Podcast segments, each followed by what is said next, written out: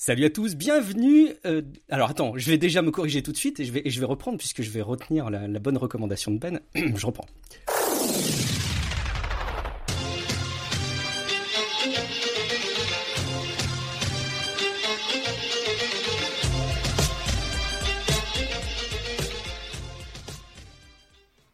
Salut à toutes et salut à tous, bienvenue dans cet épisode qui clôture cette fin d'année 2020.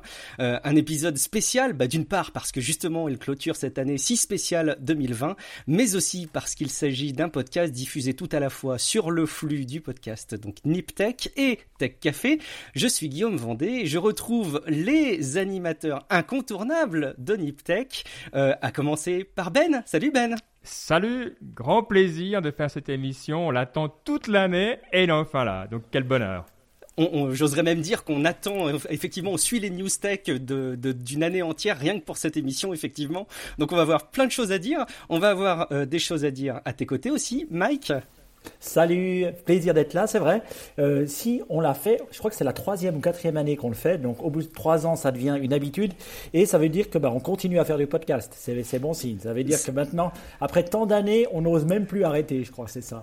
Donc euh, voilà, très content d'être là, et puis pour un peu discuter de cette année et qu'est-ce qui va nous, qu'est-ce qui va potentiellement se passer l'année prochaine c'est les signes de la longévité, et puis c'est aussi les signes avérés maintenant que nos prédictions ne se réalisent pas. Euh, peut-être que vous allez vous en rendre compte une fois de plus dans, dans cet épisode, ou pas, on va voir. On est accompagné évidemment aussi euh, par, allez, j'allais dire, la, la révélation Niptech, hein, pour moi aussi, euh, celui qui a contribué à donner aussi du sang neuf dans le podcast, c'est Baptiste. Salut Baptiste Salut Guillaume, salut Ben, salut Mike, salut euh, Matt. Et euh, oui, je suis là pour, avec du 109. Moi, j'ai pas encore de prédiction dans mon sac, donc pour l'instant, j'ai 100% de réussite.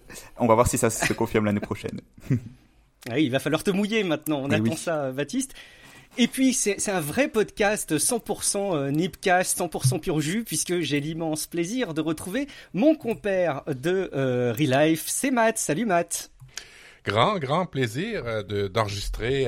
et là, on n'est pas totalement avec des Suisses, euh, tu sais, euh, intramuros. Là. Il y en a un qui est parti de la Suisse. Euh, Mike, t'es où là, présentement? Dis-nous. Oui, Ouais, c'est vrai, je suis à Punta Cana, en République Dominicaine, donc je suis un des chanceux qui a pu partir. Et vu que, j'en disais, vu qu'il n'y a que 20% des gens dans l'hôtel, euh, ce qui est génial, et eh ben, ben, Matt me faisait réfléchir en me disant c'est pour ça que le Wi-Fi marche bien. Parce qu'il y a bien une chose qui marche bien dans l'hôtel, pas qu'il n'est pas bien, il est super, c'est le Wi-Fi. Donc je me suis dit, je voulais absolument faire l'émission, donc voilà, je suis là. Alors si vous regardez la vidéo, je suis un peu plus bronzé que toi, Matt, hein, ça c'est sûr, et que les autres, vous êtes bien blancs. Mais voilà, donc très content d'être là. C'est pas la peine de nous narguer plus que ça, enfin, Mike. on va, on va vous rappeler les incontournables avant de se lancer dans l'émission quand même, hein, euh, pour vous rappeler que, alors si vous connaissez euh, Niptech, vous ne connaissez peut-être pas Tech Café et inversement. Euh, donc pour vous rappeler que Niptech intervient tous les 15 jours pour vous parler de tech, de start-up, d'inspiration. Euh, et dans Tech Café, on vous résume un peu l'actu tech euh, chaque semaine. Donc je pense que ce crossover est parfait pour donner un regard un petit peu particulier sur cette année 2020 et puis se tourner vers 2021. On on va vous faire le bilan de nos prévisions des années passées, qui se sont forcément toutes réalisées puisqu'on est des grands experts euh, dans les domaines de la tech. On va aussi vous dire ce qu'on retient de 2020. On va vous prédire une nouvelle fois ce qui va se passer euh, l'année prochaine, les grandes tendances. Et puis on aura une incontournable rubrique inspiration, la rubrique inspiration annuelle où vous les attendez probablement nos mots euh, de l'année. Ben là aussi on fera le bilan sur nos mots de l'année 2020 et on vous confiera si on les a trouvés nos mots qui vont nous guider en 2021. C'est un super beau programme qu'on va avoir. Alors attendez-vous à avoir une émission peut-être un peu plus longue que ce que vous écoutez habituellement, que ce soit pour Niptech ou pour Tech Café, mais c'est pour notre plus grand et votre plus grand plaisir, je l'espère. Euh, chacune des rubriques va vous être animée un petit peu par euh, bah, euh, différentes voix. Hein. On va peut-être commencer par toi, Baptiste, si jamais vous avez quelque chose à compléter en intro de cette émission, pour que tu nous aides à faire un peu le bilan de nos prévisions justement. Et oui, en tant que comme je l'ai dit, de animateur neutre. Moi, j'ai pas fait encore de prédiction. C'est moi qui vais euh, lancer le bal, disons. Donc, euh, la première prédiction qu'on avait, c'était justement de toi, Guillaume. C'était la, récréation des podcasteurs, c'est fini. Et euh, celle-là, je pense qu'on peut dire, tu l'as eu assez bonne. Ouais, elle était, mais en même temps, elle était facile. C'est le principe des prévisions faciles, c'est qu'elles se réalisent euh, peut-être plus, plus probable. Il y a plus de probabilité qu'elles se réalisent.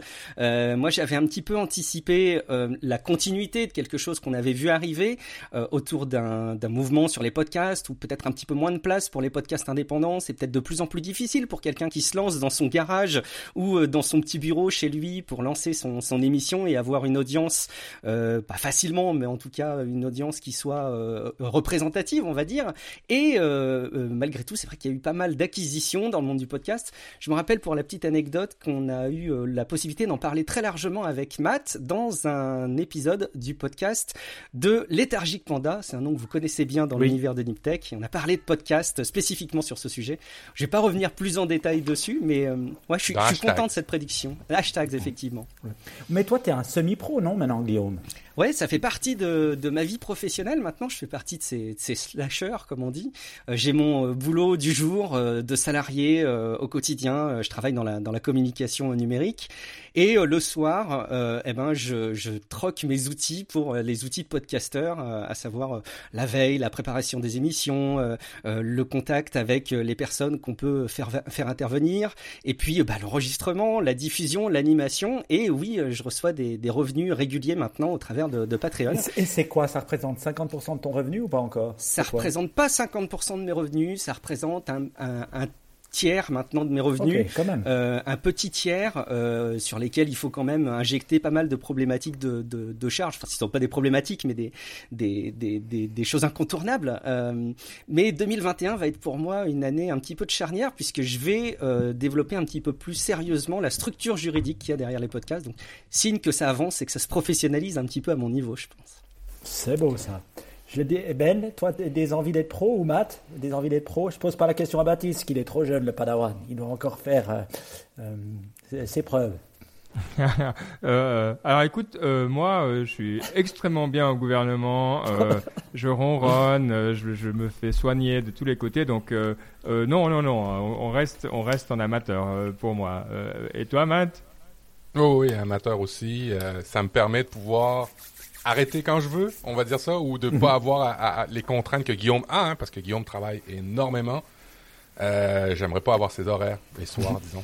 Mais c'est beaucoup de, temps passé au global. Après, je suis très aidé dans mon quotidien, donc sinon ce serait ce serait pas possible et c'est donc jouable parce qu'il y a ces, ces accompagnements.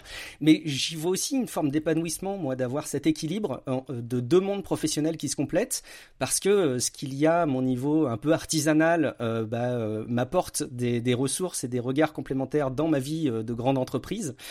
Et inversement, les réalités des grandes entreprises font qu'on regarde pas la tech de la même manière euh, euh, quand on a un- une simple observation ou quand on a un petit peu de bagage sur des grands enjeux d'entreprise. Donc, moi, j'aime beaucoup la dualité, en tout cas. Mais moi, ce que je me dis, c'est que oui, les podcasts ont changé, mais c'est vrai que ce qui fait la force, peut-être pourquoi nous, on perdure, c'est parce qu'on y était depuis presque 12 ans maintenant. Donc, Ouais. oui, pre- presque 10 ans. Donc, je pense que c'est un peu comme ces YouTubers de l'époque. Ils étaient là au début, ou comme les TikTok, euh, les, les- maintenant les TikTok ou les Instagrammeurs, ceux qui sont là au début, ben, ils peuvent perdurer. Euh, ceux qui, euh, qui sont là maintenant, c'est vrai que euh, le contenu doit être vraiment, vraiment bien, bien, bien, bien fait. Alors, je suis pas en train de dire que on est pro, hein. on n'est pas pro, mais justement, euh, je pense que c'est plus dur de rentrer maintenant, c'est Mhm. sûr. Pour sûr. Et alors, donc après cette longue analyse de la première prédiction, on passe à la deuxième qui était de Ben, qui prédisait un clash entre les US et l'Europe au niveau de la tech. Et ça, on peut dire que c'est un peu vrai, mais avec d'autres pays, c'est encore plus vrai, disons.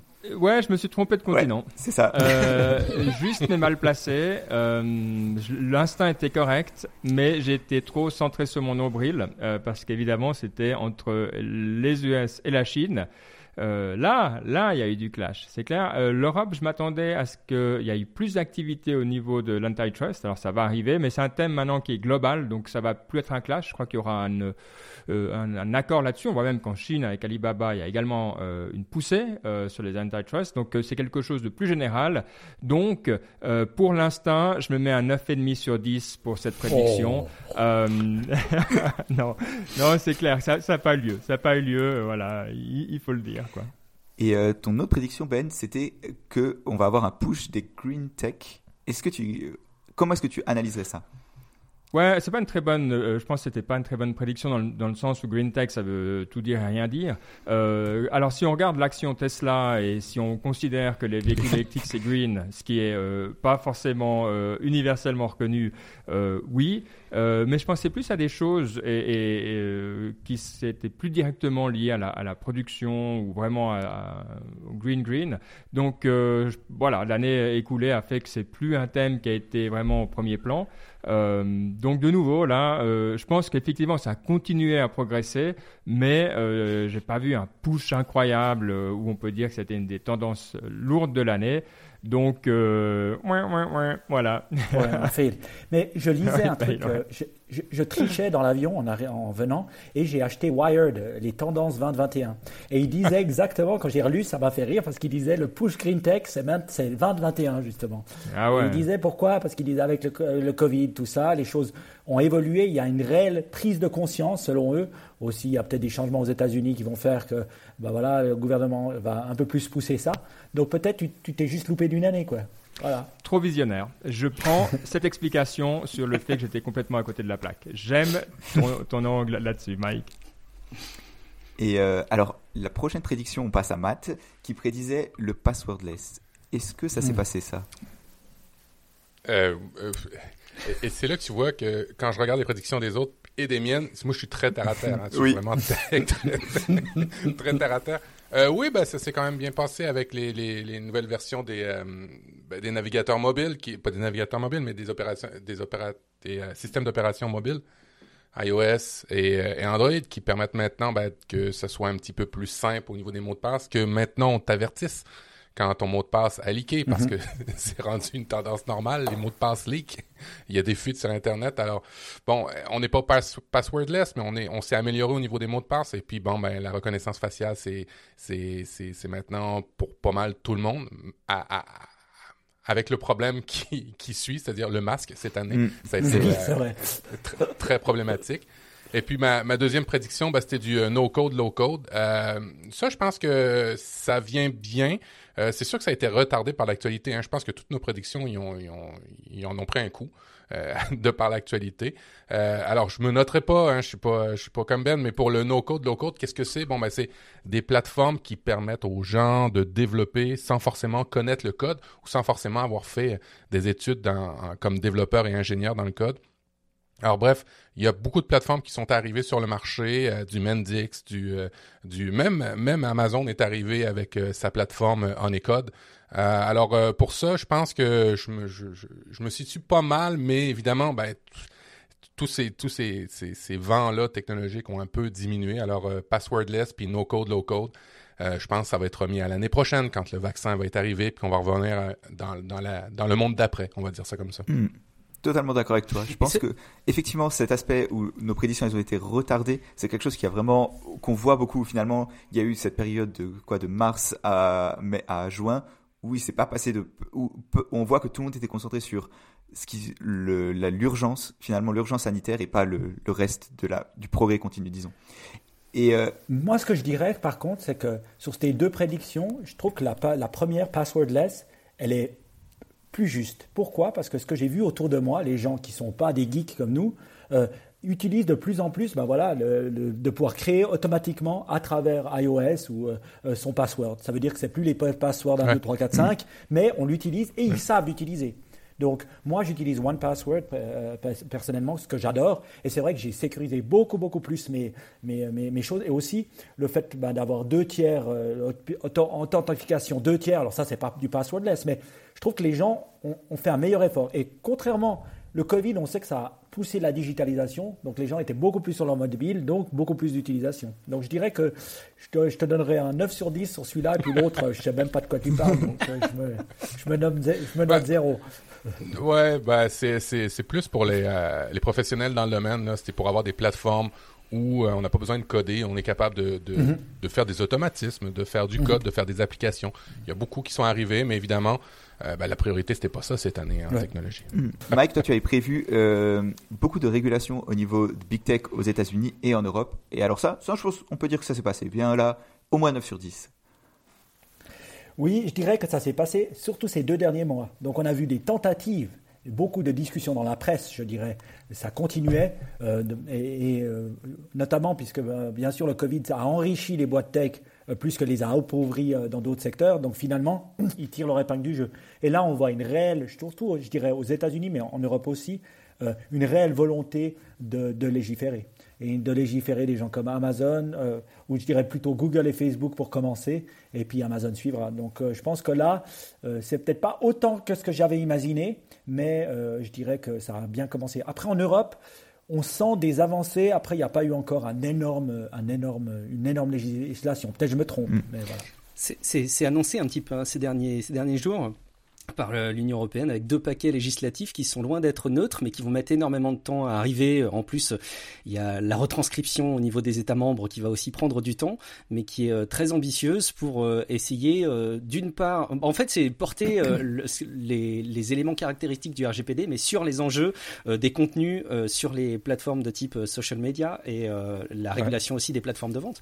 Il va falloir suivre ça de près parce que je pense que ton, ton annonce et ta prédiction va se réaliser très très très fort dans les mois euh, à venir, je pense. Ça s'est accéléré quand même avec le, fait que faut, faut pas se le cacher maintenant.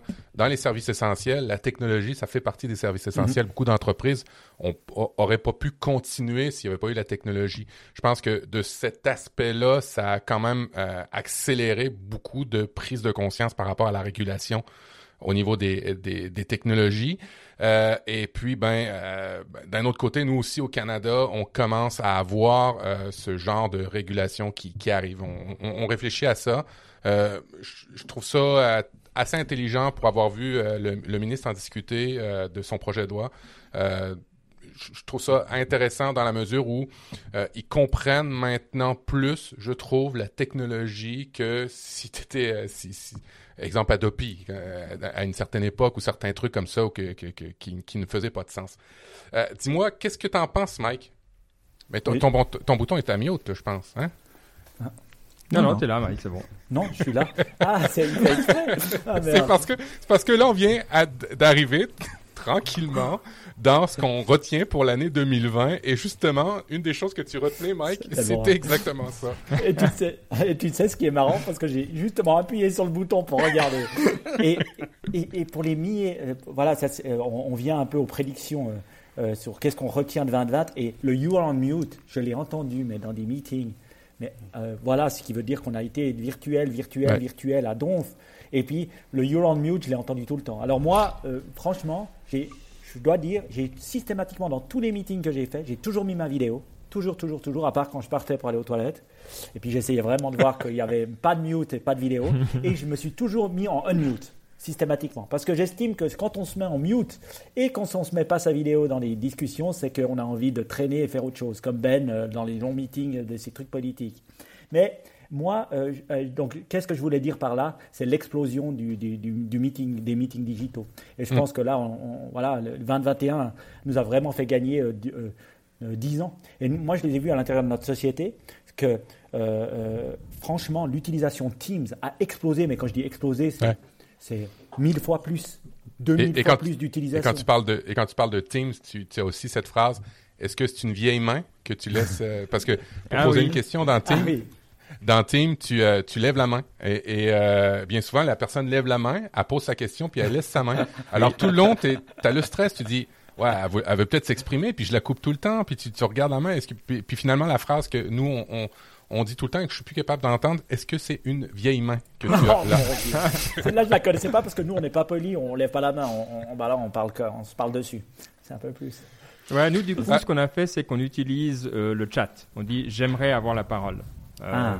ou un truc euh, ou une déclinaison mais c'est vrai parce que sinon ce truc de main ça, je suis d'accord c'est euh, tu perds un temps fou pour pour essayer de te simplifier la vie mais c'est marrant parce que les constats que vous faites sur ce qui s'est passé en 2020 sur cette partie des réunions virtuelles, moi, sur une réalité là aussi euh, d'entreprise euh, française, euh, je ne sais pas si elle est caractéristique ou pas. Alors, c'était pas your mute, c'était plutôt couper vos micros.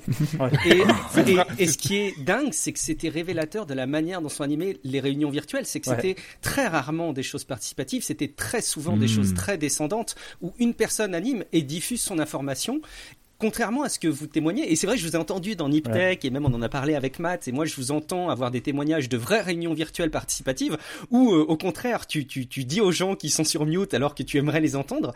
Moi je constate presque l'inverse, donc il y a encore un choc des civilisations et un choc des usages qui est dingue, en tout cas moi je le constate en France, où on se rend compte qu'il y a eu un bouleversement des usages forcés, mais que tout le monde n'a pas pris le train en marche. Hein. Non, effectivement. Euh, puis sur l'axe des réunions, moi je remarque un truc, c'est que on était tellement content d'être en télétravail pour certains qu'on on se sentait un petit peu redevable de à notre employeur parce qu'on est content, on est en télétravail, on n'était pas habitué à ça au télétravail. Et puis là, la COVID arrive, puis on est content de garder un emploi, puis en même temps, on est content d'être en télétravail à la maison, tout va bien. Et ben dans les rencontres, des fois, on fait deux rencontres en une une. Je sais pas si ça vous est arrivé vous, vous vous mettez en mute, vous fermez votre caméra, vous continuez à travailler. Tu, sais quand la rencontre se dirige mal, euh, qu'il y a un PowerPoint dégueulasse à l'écran avec 20 euh, lignes euh, à lire par slide. Euh, que Robert est complètement endormant. Tu dis ouais ben je vais lire mes emails, je vais faire toutes sortes de trucs à côté. Je sais pas si ça vous est arrivé vous, mais en tout cas moi euh, j'ai remarqué que je, dans certaines rencontres où j'avais une présence physique, où j'avais pas le choix d'écouter Robert et de regarder ses slides dégueulasses, ben là je peux, je peux complètement être à côté et euh, laisser Robert croire qu'il fait bien les choses et moi faire mes choses à côté pendant la rencontre. Alors j'ai optimisé mes heures, mais je sais pas si c'était des bonnes façons de faire en tout cas.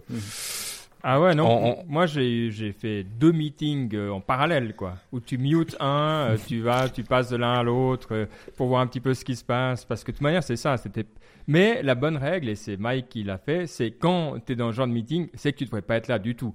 En gros, c'est que tu devrais, euh, on devrait t'envoyer le, le, procès verbal à la fin et puis te dire, euh, va en fait, fais tes emails sans, euh, voilà. Et moi, c'est un peu les règles que j'ai commencé à mettre. J'ai dit, ben voilà, il y a deux, il y a les participations et les, diffusions.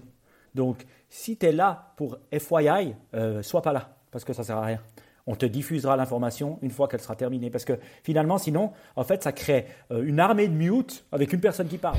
Donc euh, voilà, moi, je m'en fous d'avoir du bruit.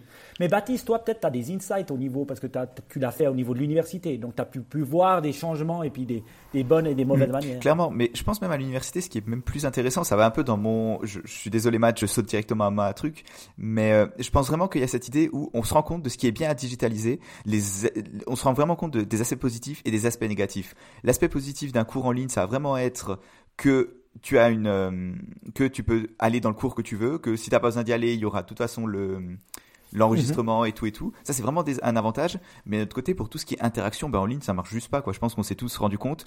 C'est très très dur d'avoir du travail fait, tu où tu as vraiment de la collaboration, tu vois, genre typiquement dans un contexte plus, euh, disons dans une entreprise, quand tu es allé en one-to-one avec quelqu'un ou en groupe à deux ou trois, refaire ça en, de manière virtuelle, c'est très très dur. Et je pense que c'est ce qu'on est en train, ce qu'on s'est rendu compte, c'est que finalement, ben, beaucoup de choses peuvent être faites de manière digitale, beaucoup de choses marchent très bien de manière digitale, mais certaines choses ne marchent pas. Et euh, c'est vraiment quelque chose sur lequel on a mis le doigt. Et à l'université, c'est vraiment, c'est un concept où ça se voit énormément, où ça se voit vraiment beaucoup parce que, ben, il y a vraiment deux types de travail, quoi. Il y a l'élève, euh, il y a la partie apprentissage et la partie plus projet, euh, apprentissage actif, qui ne marche pas du tout de manière virtuelle. Pas encore. Ou, difficilement, ouais, très difficilement. Il y a quand même une fatigue hein, aussi.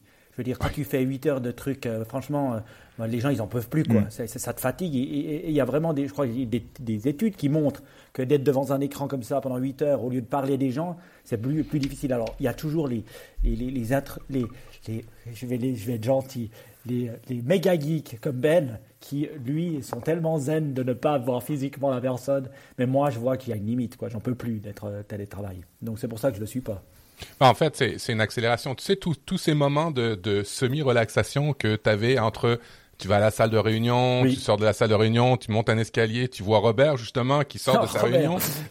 Et, et, et, et, tu dis Robert comment ça s'est passé? Ouais bien, c'est beau, tu prends deux minutes puis tu parles à Robert, tu descends. tu vois tous ces temps perdus qu'on a gagnés mais mm. qu'en bout de ligne étaient nécessaires pour les humains parce que euh, on va trop vite d'une rencontre à une autre on prend pas le temps de prendre ses notes. Et c'est pour ça que euh, Microsoft Teams, par exemple, est arrivé avec euh, des associations avec euh, Headspace, par exemple, pour pouvoir, quand ton, ton, ton carnet de, de, ton agenda est trop rempli, te mettre des méditations, te mettre une méditation avant de partir à la fin de journée.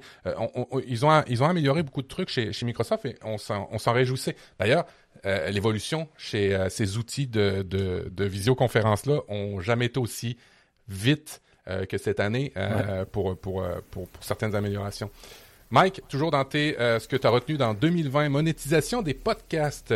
on peut avoir des jobs à temps plein. On en a parlé un petit peu au début. Oui, un peu, c'est ça, c'est vrai. J'avais euh, même sans voir, euh, je n'avais pas regardé le bilan des, euh, des prévisions, mais pour moi, c'est ça. Je pense que le podcasting, c'est un peu le nouveau blogueur actuel. Donc, il est dans le hype, et je pense que la monétisation est possible. On voit Guillaume peut en vivre, on voit de plus en plus de podcasteurs qui peuvent en vivre, en tout cas partiellement avec le revenu. Je pense que ça c'est tout à fait possible. Donc, ça fait plaisir de voir ça, ça fait plaisir de voir cette hype. Euh, bah, ça fait 12 ans qu'on le fait, donc euh, voilà, même plus, puisqu'on avait commencé les, les podcasts avec euh, Music, qui était notre chaîne de radio, en 2003. C'est les premiers XML podcasts qu'on a fait, mais ils étaient musicaux. Mais je dis. Est-ce que vous êtes le plus vieux couple francophone du podcast On se connaît depuis, on a regardé, parce qu'avec Marco, on parlait, Ben, Marco et moi, Marco qui est une autre personne avec laquelle on avait fondé Music et puis fait Nipsales et tout ça. Et c'est vrai qu'on se connaît depuis 2001. Donc, euh, et on a créé des podcasts, mais musicaux, euh, dès 2003. Magnifique. Alors, on peut, on peut l'affirmer maintenant, vous êtes le plus vieux couple du podcast francophone. On va dire ça comme ça. Moi, je pense que ça va être notre nouvelle tagline, ouais. Ah, le plus vieux couple. Le plus vieux couple du... du eh, vu que tu parles, euh, Ben, dans tes, ce que tu as retenu de 2020, tu as noté euh, ben, tout se digitalise. En... tout est devenu digital, tout est devenu numérique. Et même les échecs, tu as noté ça, toi? Écoute, ouais, ça a été la... Alors, comme tout le monde, arrive le mois de mars, je me retrouve à la maison, j'ai plein de temps, et je me dis, bon, il va falloir que je trouve un truc à faire. Alors... Euh, par hasard, je, je, me remets à faire un peu d'échecs et c'est un monde qui, en, vraiment à ce moment-là, parce que je suis dans la vague, euh, se transforme complètement. C'est-à-dire que les échecs, moi j'en ai fait quand j'étais gamin, c'était chiant, il fallait chercher des livres, c'était la mort. Ça durait trois heures, tout durait trois heures, c'était errance, quoi. Mais maintenant, c'est un monde où il y a des chaînes Twitch. Je regardais le tournoi euh, juste avant de venir, le Erdings Master. Euh, où il y avait 35 000 euh, connectés pour les quarts de finale sur une chaîne, alors qu'il y a des dizaines de chaînes qui passent le tournoi. Donc en tout, c'est probablement 100 000 ou 150 000 personnes qui regardent euh, un tournoi d'échecs où les parties sont longues, mais au format internet, c'est-à-dire 15 minutes plus un peu des incréments de temps. Mais en gros, ce qu'on a vu, c'est que les gens disent maintenant le, les tournois de deux heures, les échecs classiques qu'on a connus comme ça, sont probablement en train de devenir un petit peu comme euh, voilà quelque chose qui va peut-être rester pour avoir un champion du monde, un truc un peu glorieux, mais ça va être une fraction de tout le reste. Et ça s'est passé en, en, très peu de mois et je trouvais que c'était emblématique de notre année, mais de façon positive pour une fois. Euh, parce qu'il y a beaucoup plus de gens qui peuvent en vivre, il y a des communautés qui se créent, il y a de, l'énergie, il y a de l'intérêt. Euh, ça fait, voilà, ça nous permet de passer le temps de manière euh, bah, bah, intelligente ou plus ou moins. Enfin, ça reste un, ça reste un jeu, mais bref, c'est vraiment quelque chose que, voilà, peut-être un angle positif sur cette année compliquée. Il pourrait faire ça aussi dans le tennis. il devrait. Mais tu vois, mais même ce, Twitch, tu vois, Gaël Monfils, il a, il a une chaîne euh, où il parle avec plein d'autres gens de tennis euh, et tout ça. Euh, ça se passe dans les autres sports. Ils ne peuvent pas faire leur sport, toi, mais, mmh. mais c'est vrai que ces communautés-là, elles se sont développées énormément. Ouais. Mon, mon fils fait du, rapidement mon fils fait du breakdance depuis la rentrée donc je sais pas pourquoi enfin bon c'est vachement bien bravo à lui. Et il s'est retrouvé en plein confinement à devoir suivre ses cours sur Zoom. Ça marche diablement bien quoi. Et les enfants progressent pendant les pendant les sessions de confinement de ce type-là. Mais oui on digitalise euh, absolument euh, virtuellement tout ce qu'on veut y compris du sport. Du tennis c'est peut-être plus compliqué quand même Ouais, ouais, quand c'est physique. Mais euh, c'est vrai, c'est pas fou les échecs sur Twitch. Est-ce qu'il y a d'autres vieux jeux comme, je sais pas, du Monopoly, du Uno sur Twitch ou des choses comme ça? Non, mais sans blague, est-ce que ça existe? Est-ce que vous avez vu ça?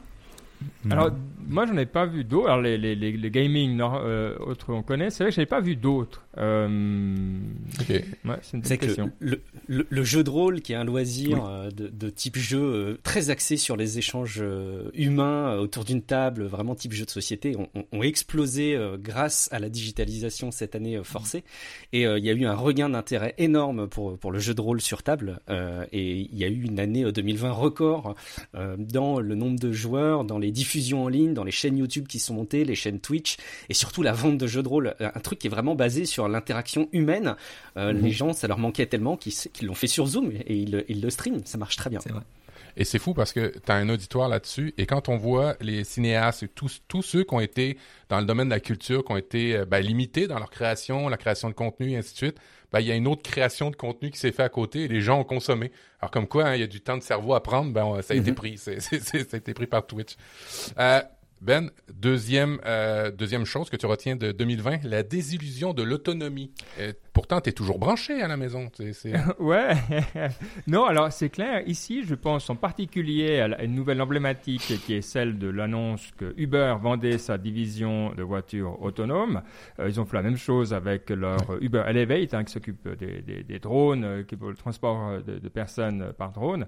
Euh, ce qui est intéressant ici, c'est qu'on est vraiment dans l'histoire de la technologie pour moi, c'est-à-dire qu'on a d'un coup, euh, on voit que l'autonomie arrive, alors on se dit ça va résoudre tous nos problèmes. Euh, quand on est Uber, on n'aura plus besoin des chauffeurs, donc euh, ça va être trop super, on enlève le centre de coût, on va pouvoir faire ça 24 heures sur 24 et tout ça. Et puis après, d'un coup, ils se rendent compte que au final, le problème qu'ils ont surtout, c'est la maintenance des véhicules, c'est de savoir où les foutre la nuit quand il y a un problème, c'est qu'en fait, il y a, toutes sortes de overhead qui sont pas que liés à l'être humain et qu'ils n'ont pas vraiment envie d'avoir et que l'autonomie résout pas. Donc, quand on est dans le monde physique, euh, cette espèce de pensée qu'on a dans le monde digital de dire bah, on remplace et puis euh, vogue la galère, c'est bon, on a, on a résolu nos problèmes.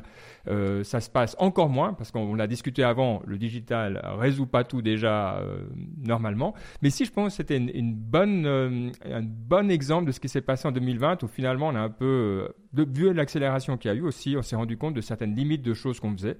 ça ne veut pas dire que l'autonomie va pas avoir un impact énorme, mais je crois qu'on est en train, et c'est une bonne nouvelle, de comprendre ses limites. Donc voilà, je trouvais que c'était une nouvelle intéressante. Moi, j'ai un sentiment, et je, voulais réagir parce que vous en avez parlé d'ailleurs dans un épisode de Niptech, hein, de cette vente. Euh, moi, j'ai un sentiment un, petit peu nuancé par rapport à ça. Je suis convaincu que Uber et ces entreprises-là vont continuer à miser au moins autant, si ce n'est plus, sur euh, l'autonomie, euh, mais qu'ils ne se sont rendus compte que ce serait trop dur à réaliser, trop coûteux s'ils devaient le faire eux-mêmes.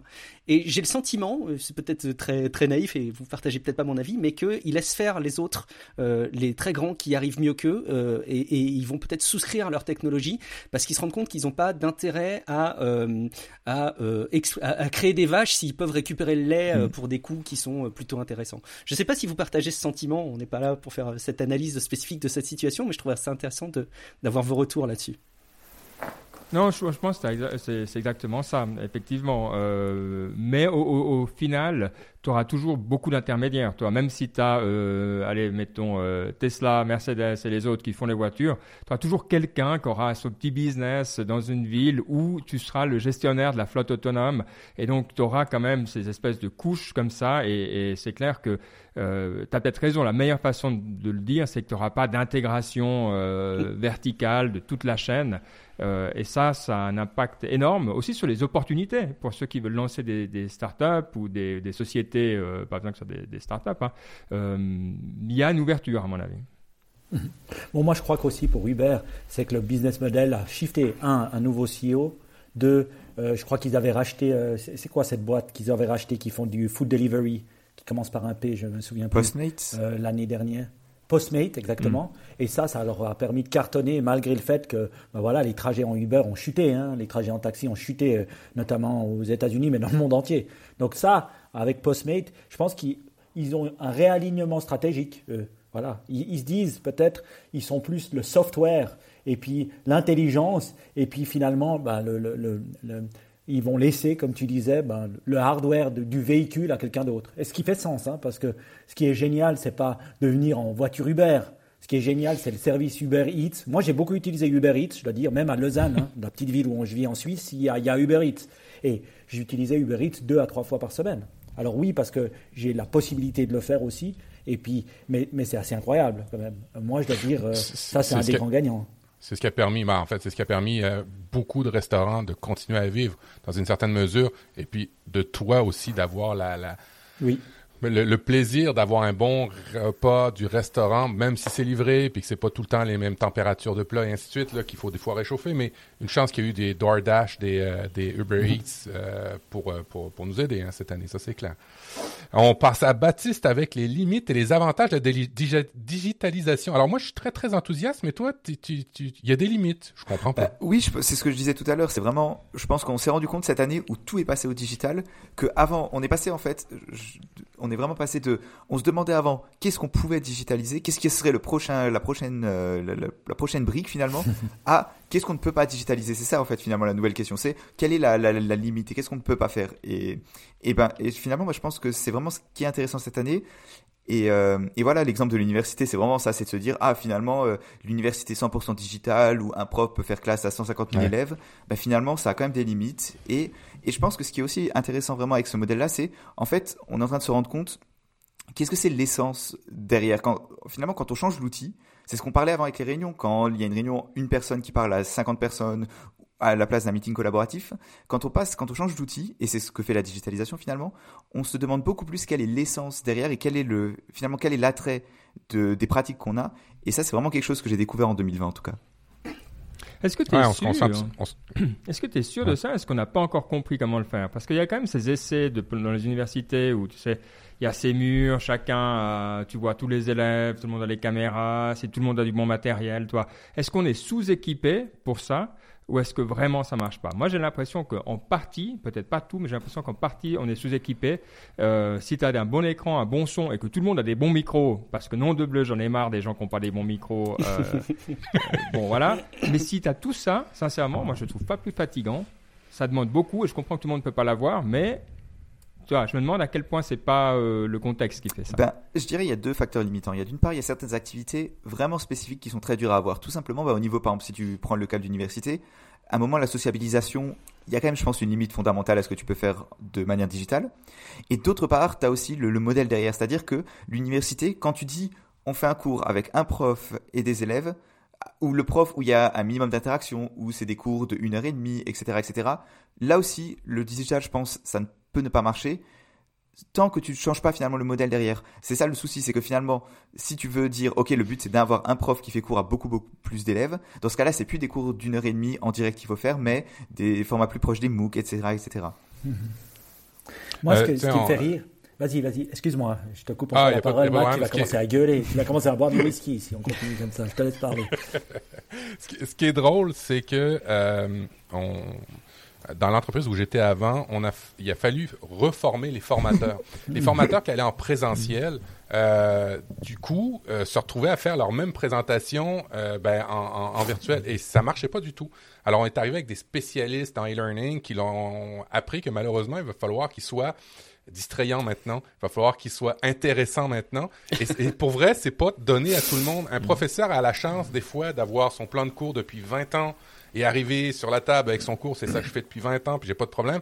Puis vous m'écoutez, c'était très top-down. Maintenant, faut qu'il fasse des animations avec du, du caout, euh, des, des choses, des mhm. sondages, occuper les mains, tu vois. Il y a mhm. tous ces trucs-là maintenant qui arrivent au niveau de, de, de la digitalisation.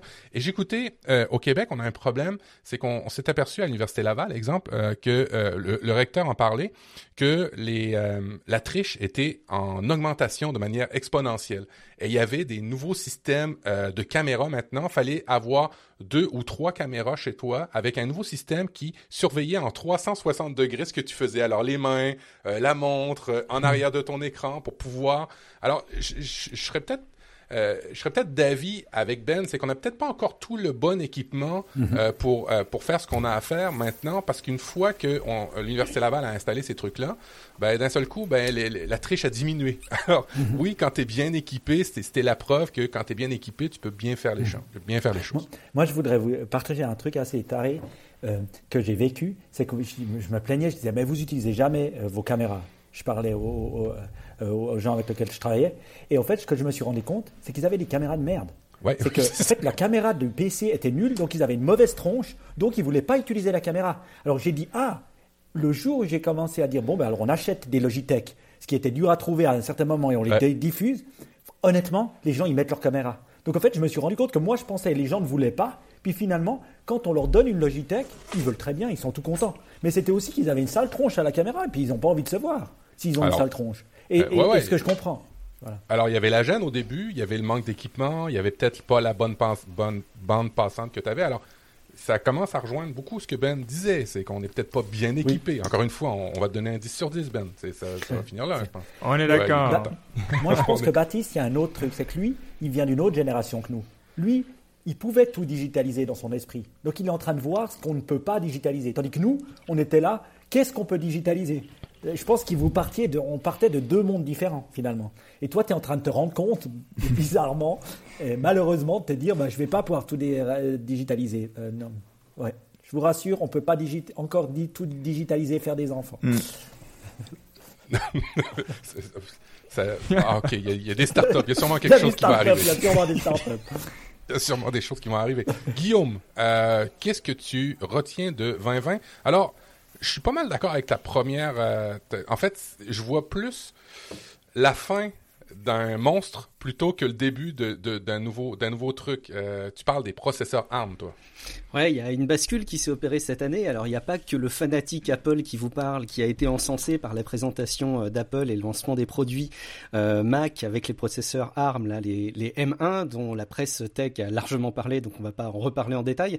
Mais juste pour montrer qu'on est, pour moi, une bascule mhm. historique cette année, qui fait de la mobilité un héritage parce que euh, ces processeurs ARM qui sont euh, nés, on va dire, et issus de notre ou en tout cas qui ont été largement développés euh, par le monde de la mobilité vont être insérés dans, dans notre quotidien informatique encore plus que ça ne l'était jusque-là et ce ne sont plus que des arguments technologiques qui permettent de concilier une certaine performance et des contraintes d'autonomie.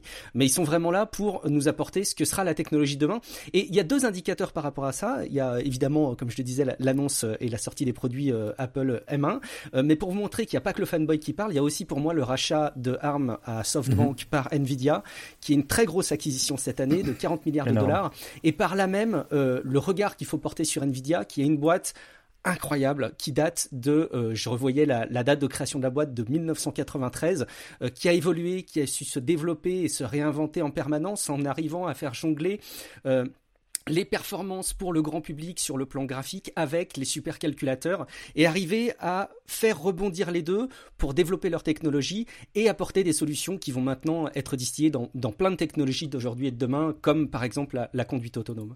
Donc pour moi, ça c'est un marqueur très très fort, euh, ce qui se passe au niveau des processeurs ARM, euh, au-delà des marques hein, qui sont utilisées par les entreprises, mais ce que ça symbolise en termes d'héritage du monde mobile. Et, toujours en toile de fond, euh, ben, notre marque préférée, Apple. Euh, une guerre qui a commencé euh, pendant l'année euh, avec ben une personne qui en avait marre de donner 30% à Apple. Je parle évidemment de, de Epic qui a, qui a, qui a qui a, commencé à faire des choses intéressantes aussi. Ouais, effectivement, il y avait deux gros affrontements pour moi cette année en 2020. Allez, trois. Il y avait l'humanité contre le contre le Covid, il y avait euh, les États-Unis contre contre la Chine, ou en tout cas Donald Trump contre la Chine, euh, et il y avait Epic contre contre Apple, qui a été une saga à la fois euh, judiciaire, d'ailleurs surtout judiciaire, mais passionnante, mais en tant que technophile, observateur comme on l'est, c'était aussi captivant. Et ça aussi, pour moi, ça a été un marqueur. Ça veut dire qu'il y a des entreprises qui utilisaient des plateformes de distribution jusqu'à là qui sont capables de remettre en cause euh, leur business model pour, ou en tout cas la manière dont ils exploitent leur business model, pour essayer de faire basculer l'industrie. Alors, c'est pas toutes les entreprises qui peuvent le faire, hein, c'est Epic, euh, Epic qui sont capables de, de, clôturer leur jeu pendant quelques jours entre deux saisons euh, de, de, Fortnite euh, en remplaçant ça par un trou noir, donc ils annulent leur jeu alors qu'ils gagnent des revenus avec leur jeu, ils sont capables de, de remplacer leur jeu par un trou noir pendant quelques jours entre deux saisons, je trouve ça dingue. Ils sont aussi capables de provoquer Apple, qui est un acteur clé dans la distribution de leurs produits aujourd'hui, au risque de mhm. se faire faire virer euh, et sont, sont suivis évidemment les, les, les, éléments juridiques qu'on va continuer à suivre ensemble évidemment. Mais ça aussi, j'ai trouvé que c'était un marqueur fort en 2020. Et je, je, vais surenchérir sur ce que tu dis par rapport à Epic. Moi, j'ai vu mon fils euh, bah, se créer une communauté sur Fortnite, avoir des amis sur Fortnite, euh, continuer à avoir des, des, des, moments de plaisir, puis de, un aspect ludique quand même, malgré le confinement sur Fortnite, et de consommer de la culture. Euh, il y a quand euh, la fin d'un monde se fait sur Fortnite, il y a un événement avec de la musique et ainsi de suite. Et, et mon fils avait les, les, les, étoiles dans les yeux quand c'était la fin de l'événement Fortnite. Euh, ah, c'était quoi la musique là? Ben, ben c'était du ACDC. Tu veux l'album? On va écouter l'album. Je vais te montrer. Hmm. Ça, c'était le chanteur et ainsi de suite. Alors, ça faisait un, un, un lien super fort. Euh, alors, bref, c'est pas c'est pas quelque chose qui a été transcendant en 2020. Évidemment, ça existait avant. Mais en tout cas, moi, je m'en suis, je m'en suis beaucoup aperçu. Cette année, avec le confinement, ça a évidemment beaucoup, beaucoup aidé. vous, vous en pensez quoi? Parce qu'on revient un petit peu sur ce qu'on a dit avant, hein, sur la loi, euh, enfin, cette nouvelle loi européenne qui arrive, qui justement consacre une grande partie de, de ses efforts à cette notion de gatekeeper. Et des devoirs. Euh, c'est pas simplement j'ai une plateforme et puis bah tu suis mes règles, bah tu vas ailleurs. Hein, T'es pas content, euh, tu, tu crées ta propre plateforme. Attends. Donc je pense que cette vision-là, je suis sûr dans Niptech on l'a défendue à un moment ou à un autre. Donc euh, je veux mhm. pas dire que c'était complètement stupide de la défendre, mais euh, clairement elle est dépassée. À mon avis, est-ce que vous êtes d'accord? Est-ce que vous pensez, surtout toi, Matt, qui qui est peut-être le plus euh, Apple euh, euh, fan qu'on a dans, dans, la salle. Est-ce que tu penses que vraiment il faut maintenant mettre un grand coup de poing sur la table pour ces gatekeepers et leurs pratiques? Euh, J'ai pas de réponse malheureusement. J'en profite aussi parce que tu découvres rapidement que oui, t'es pris. C'est une prison dorée, on le dit souvent à Apple, mais c'est aussi un avantage d'un écosystème. C'est une force, un écosystème sur beaucoup, beaucoup d'axes. Alors, pour une entreprise, euh, si tu es un tel dans tel produit, oui, tu payes cher, mais c'est un écosystème. Et à ça, transposons ça dans la vie. On est pris depuis la nuit des temps dans des écosystèmes. On est pris dans une ville, on est pris dans un pays. Euh, quand on a une entreprise, c'est ce sont des écosystèmes. Euh, dans, un pays, tu dois respecter les règles. J'ai pas de réponse. Je dis pas que c'est bien. Je dis juste que c'est pas nouveau. Moi, moi, je pense quand même qu'il y a des règles de concurrence et dès qu'on a plus de 30%, ou je crois que la règle c'est 40% de part de marché, euh, il y a une régulation qui se fait automatiquement. Et là, euh, force est de constater qu'il bah, y a deux operating systems au niveau mobile et puis euh, force est de constater que Apple a beaucoup plus que 40%. Donc, ce qu'il faut faire, c'est quand même réguler. C'est réguler ça. Donc, je ne crois pas qu'il faut l'arrêter. Il faut juste fixer des règles et les règles, elles ne doivent pas être fixées par la personne qui a le monopole. Elle doit être fixée par l'État. Est-ce que 30% c'est trop? Possiblement, quand on, a, on possède tout, mais il faudra. Je ne pense pas qu'il faut démonter Apple. Je pense juste qu'il faut leur fixer les règles pour qu'ils euh, les respectent. Donc, euh, euh, je pense que ça va être fait, fait en 2021, moi personnellement. Je suis d'accord. Le problème qu'on a, c'est que ces entreprises sont mondiales et les, les régulations sont locales. Mm-hmm.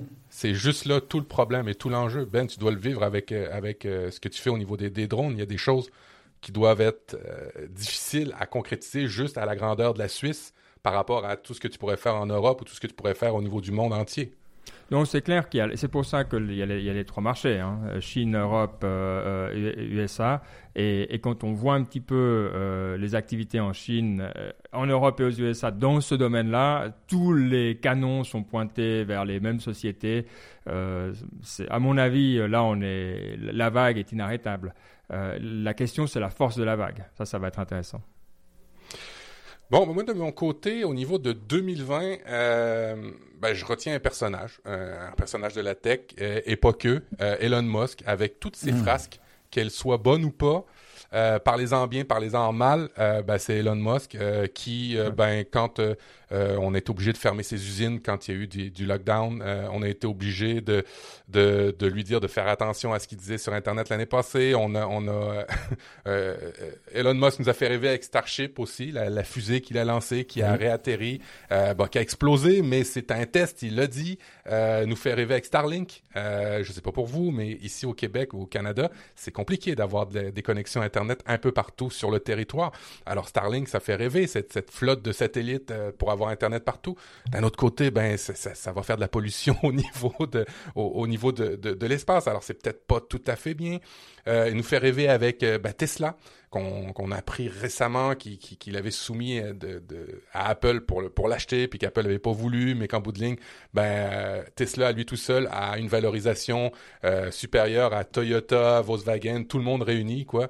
Fait que, bref, ce gars-là nous fait rêver, ce gars-là fait des émotions. Ce gars-là est un petit peu bizarre aussi avec son nouvel enfant qu'il a eu avec Grimm, euh, qu'il a nommé euh, XAEA12. ce gars-là est, est, vraiment, vraiment... ouais, vraiment, vraiment capoté, euh, vraiment bizarre. Et euh, ben, comme je disais, par exemple bien, par exemple mal. Mais euh, il est sur tous les fronts et même pendant la pandémie, ben, au début, il a minimisé le, le, le, virus et après ça, il a, il a pas voulu fermer ses usines. Bref, tout le long, tout le long dans l'année, il, nous aura fait rêver ou euh, crier. Euh, rappelez-vous, la première euh, fusée commerciale à, aller s'arrimer sur l'ISS cette année, ça a été cette année qu'on l'a vécu. Alors, beaucoup, beaucoup d'émotions chez... et, et, et, et j'ai un ami, Philippe, qui, qui, qui a une Tesla et qui ne jure que par Tesla. Et toutes les nouveautés, toutes les features qu'il ajoute dans ses véhicules, c'est juste hallucinant. Fait que, bref... Euh, pour moi, c'est ce que je retiens de 2020. Encore un, personnage, Elon Musk. Et puis, deuxième truc que je retiens de 2020 pour finir, puis pour clôturer ma, ma, ma partie, euh, ben, ça n'a pas été si mauvais que ça, les médias sociaux, pendant les élections américaines, euh, à part ceux qui euh, étaient en arrière de, du, du, clavier, mais les, les plateformes, je les ai trouvées bien. Ils se sont, je trouve, relativement bien comportés. Ils ont fait la veille qu'il fallait, je trouvais. Mm-hmm. Et euh, ben, il n'y a pas eu tant de deepfake euh, que ça non plus. Ça aide d'être convoqué au congrès chaque deux semaines, hein? C'est clair. Mm-hmm. Eux, je pense qu'ils ont pu euh, discuter euh, passablement euh, pendant, pendant les mois avant l'élection. Ouais. Et, et, rappelez-vous que Twitter aussi avait banni la, la publicité politique aussi pour, pour les élections avant. Alors effectivement, c'est vrai. Euh, quand tu es surveillé, tu fais peut-être un peu mieux les choses, mais quand même, quand même. Oui. on a vu Twitter bloquer certains tweets ou émettre certains messages en arrière des tweets de Monsieur Trump euh, aller vérifier ceci n'est pas totalement vrai ou ce qu'il a dit n'était pas. De rajouter ça, j'ai vu, j'ai vu quand même un mouvement. Euh, bref, euh, ça a été euh, ce que je retiens pour l'année 2020. Et on va passer aux prédictions 2021 avec. Est-ce qu'on doit dire 2021, 2021, je sais plus, je sais plus. 2021, ça ben. sonne bien. Ça sonne bien. Oui, allez, je reprends la main pour le 2021, effectivement. Donc on a bien regardé en arrière, c'était très varié. c'est ça qui est chouette quand on est 5, c'est qu'on a autant de, de, points de vue différents. Donc là, je pense qu'on a fait vraiment un bon passage en vue. À mon avis, si on avait voulu le faire euh, de manière méthodique, on n'aurait pas réussi à le faire aussi bien que ça. Donc voilà. Euh, Est-ce qu'on sera aussi doué pour les prédictions 2021 euh, bah, à, à, voir. Alors, vu que tu euh, étais en piste, Matt, on va aller directement avec toi. Euh, qu'est-ce que nous réserve 2021 Où est-ce que je dois euh, tout investir, ma vie, mon argent, mais tout quoi, tout. Je lâche tout. Ce que tu vas dire maintenant, je lâche tout et je le fais. C'est un mouvement qui avait commencé quand même avant la pandémie. C'est euh, l'expérience. Tout est expérience. Ah. Hein. Tout ce que tu, dans les entreprises, il faut faire vivre des expériences. À l'école, il faut que tes professeurs te fassent vivre des expériences. Il faut que tout le monde te fasse vivre des expériences. Tout doit être expérience. Je pense que, et ça, et ça va rejoindre mon deuxième point aussi, c'est que quand le vaccin va être arrivé, que tout le monde va être vacciné, que tout le monde va revivre une vie normale entre guillemets, euh, ben je pense que euh, on va vouloir vivre, mais tellement vivre qu'on va vouloir seulement les entreprises qui vont nous donner de sacrées belles expériences, alors que ça soit dans l'industrie du spectacle, que ça soit dans les restaurants, il va y avoir des choses assez magnifiques. Je pense pas que le monde qu'on va vivre après, j'espère, euh, va ressembler, ça c'est sûr, mais euh, je pense qu'il va être vraiment, euh, qui, va nous soumettre à toutes sortes de, de, de stimulus euh, pendant qu'on fait les choses. On les fera plus comme on les faisait avant, bêtement. On va vivre beaucoup, beaucoup d'expériences. Et j'attire votre attention sur des phénomènes qui, que je trouve assez incroyables. On est en train de redécouvrir la télé en direct, alors avec des Netflix qui arrivent à mettre du contenu en direct, en boucle parce qu'on n'est plus capable de décider, parce qu'on se fait vivre des expériences, on se fait donner des trucs maintenant, on est, on est très très oisif dans, dans tout ce qu'on fait. Des, euh, des Spotify aussi qui va arriver avec des, des radios en direct, alors on n'aura même plus besoin de, de, gérer ça, on va vivre l'expérience et je pense que ça va être ça les, tendances de 2021 pour moi, que ce soit dans la tech, que ce soit dans tous les aspects, je pense que ça va être ça, et avec aussi un certain euh, passif euh, bah, écologique, on va dire ça comme ça, au détriment du reste j'ai une forte crainte de revoir euh, des gens consommer de manière ahurissante quand on va pouvoir le faire, au détriment du reste, je dirais. On va vouloir vivre beaucoup. Est-ce que tu penses que ça aura un impact euh, pour toi, pour tes podcasts? Est-ce que tu, est-ce que ça, tu le vois 2021 arriver différemment quand tu penses à ça ou, ou pas forcément encore? Ben, C'est-à-dire que dans le travail au quotidien, il va falloir apporter une, une certaine dose de, de, de, de spectacle dans, quand tu vas faire tes présentations. Il faudra plus les faire comme tu les faisais avant. Euh, dans tes livraisons de produits, il va falloir arriver avec quelque chose qui, qui, qui change. Euh, concrètement, au niveau de, la, de, la, de ton travail, je sais pas, mais au niveau de la consommation, je suis pas mal assuré qu'on va vouloir euh, avoir mm-hmm. des choses très, très distinctives cette année. Ou en tout cas, quand le, le le vaccin va être arrivé, on va dire. Moi, moi je peux peut-être rebondir parce que je suis le seul qui, parmi vous, qui est parti vraiment en, vacances là, dans un pays étranger. Et puis, euh, on y va, mais c'est un peu un, une expérience moins-moins, si on veut bien, ou une, comme on dit en, chez nous, une expérience en rabais. Pourquoi? Moins de restaurants, euh, tout le monde a les masques, euh, personne danse, alors qu'on est en République dominicaine, normalement ça danse partout. Je veux dire, donc tu as une expérience, mais tu as une expérience au rabais qui n'est pas waouh. Et puis, bah, tu l'acceptes parce que c'est le Covid. Mais c'est vrai que dès que euh, ça sera passé, on demandera beaucoup plus. On demandera beaucoup plus d'expériences euh, euh, sensorielles de, tous les côtés. Et d'ailleurs, une des expériences qu'il va falloir vivre, c'est te voir physiquement, Parce que Vous êtes faut savoir qu'on se connaît depuis presque 10 ans, mais je ne t'ai jamais vu physiquement. Donc, je vais potentiellement venir te voir. ah, c'est beau. Non, mais écoute, moi j'aime. C'est vrai que c'est quelque chose à voir. Alors après, euh, je crois qu'on en parlait dans un iptech, c'est vrai qu'on a, on a déjà vécu ces cycles de fin où d'un coup ça, ça repart de plus belle après. Euh, souvent, quand ça repart de plus belle après, ça crache quand même derrière. Donc on va, on va espérer qu'on arrive à, se maîtriser, euh, mais je dis ça sans, sans y croire à 100% non plus. bon, on verra bien. Bon, Mike, toi depuis Punta Cana, quelle vision du monde tu, tu as pour 2021 voilà. Alors moi, deux choses que je pense qui vont arriver. Alors on en parle assez souvent sur Niptech, mais je pense que ça va être l'année de la réalité augmentée. Vous savez, j'aime bien la réalité augmentée versus la réalité virtuelle. Vous connaissez la différence. On porte des lunettes augmentées, ça augmente la réalité qu'on a déjà. Et je pense que on peut le voir dans le sport, en mettant par exemple son téléphone sur un live qu'on voit et puis en voyant des statistiques de joueurs. On, on va voir 2021 en euh, en ayant l'augmented reality qui va vraiment repartir de plus belle. Parce qu'on aura fait des bons tests. Oui, oui, meilleure expérience, tu as raison. On aura fait des tests pendant le Covid et pendant cette période de digitalisation et on va prendre cette digitalisation pour la balancer dans le monde physique. Et maintenant, on a les choses. Donc, on a les, AirPods. Hein. Franchement, il y, a, tellement tout le monde qui l'a. Euh, il y a maintenant bah, des, téléphones mieux. Il y a, potentiellement, il nous manque juste les lunettes.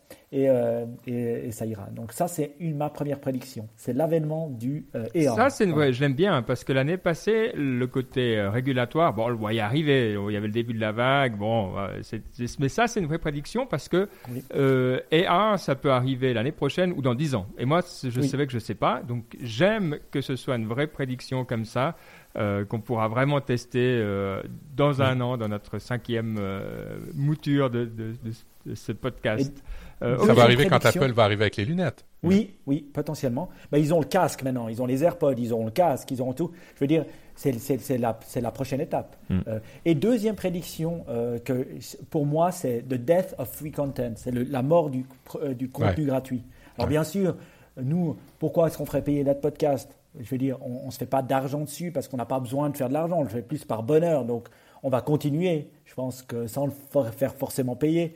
Mais je pense que on voit que ça fonctionne. On voit que la personne est prête à payer. On est prêt à payer pour les films.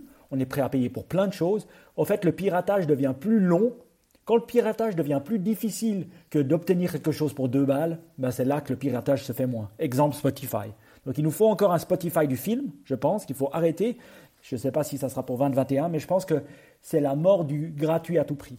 Et aussi parce que les entreprises doivent faire du pognon. Parce que si elles ne font pas du pognon, elles ne elles vont pas survivre. Donc il y a ces deux éléments. Le consommateur est prêt à payer et les entreprises doivent faire payer. Voilà.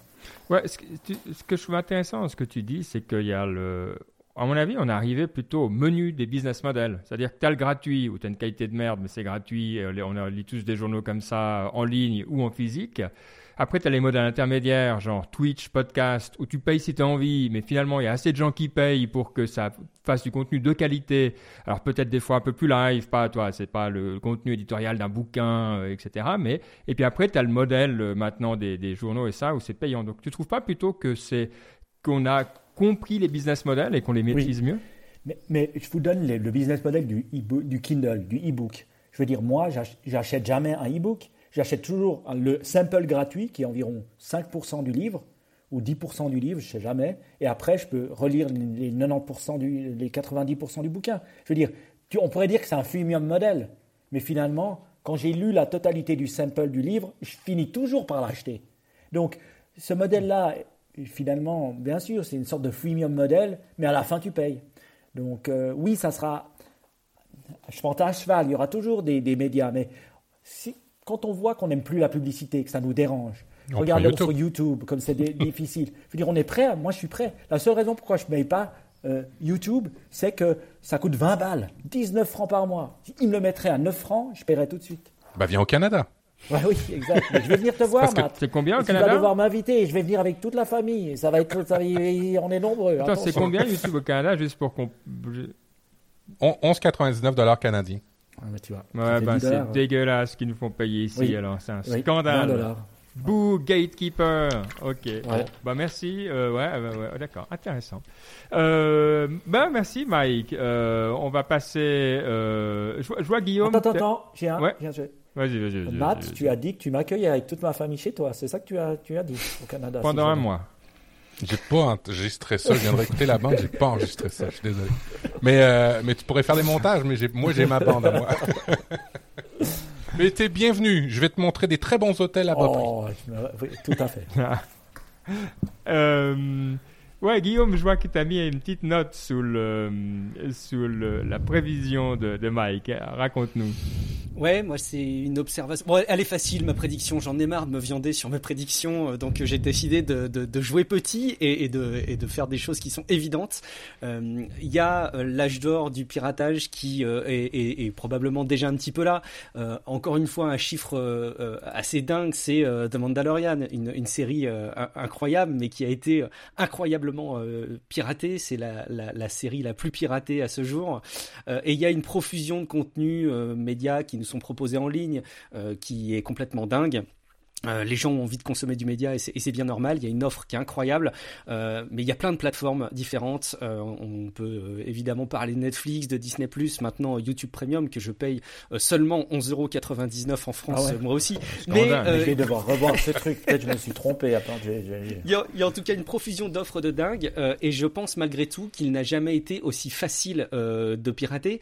Il y a euh, un, un copain euh, youtubeur qui intervient régulièrement dans Tech Café qui est Léo Duff qui a mis en avant euh, une vidéo euh, qui lui a attiré les foudres Ouais. de sa communauté mais qui a expliqué euh, qu'il avait mis en place son, son Dufflix, donc c'est son système de piratage hyper organisé qui n'a rien à envier à l'expérience utilisateur de Netflix, bien au contraire, qui lui propose une expérience utilisateur plus avancée, alors qui demande un peu de bidouillage. Mais je pense que quand on voit pour Disney 100 milliards de dollars de licences acquises à ce jour, euh, la valeur euh, totale de, leur licence est complètement dingue.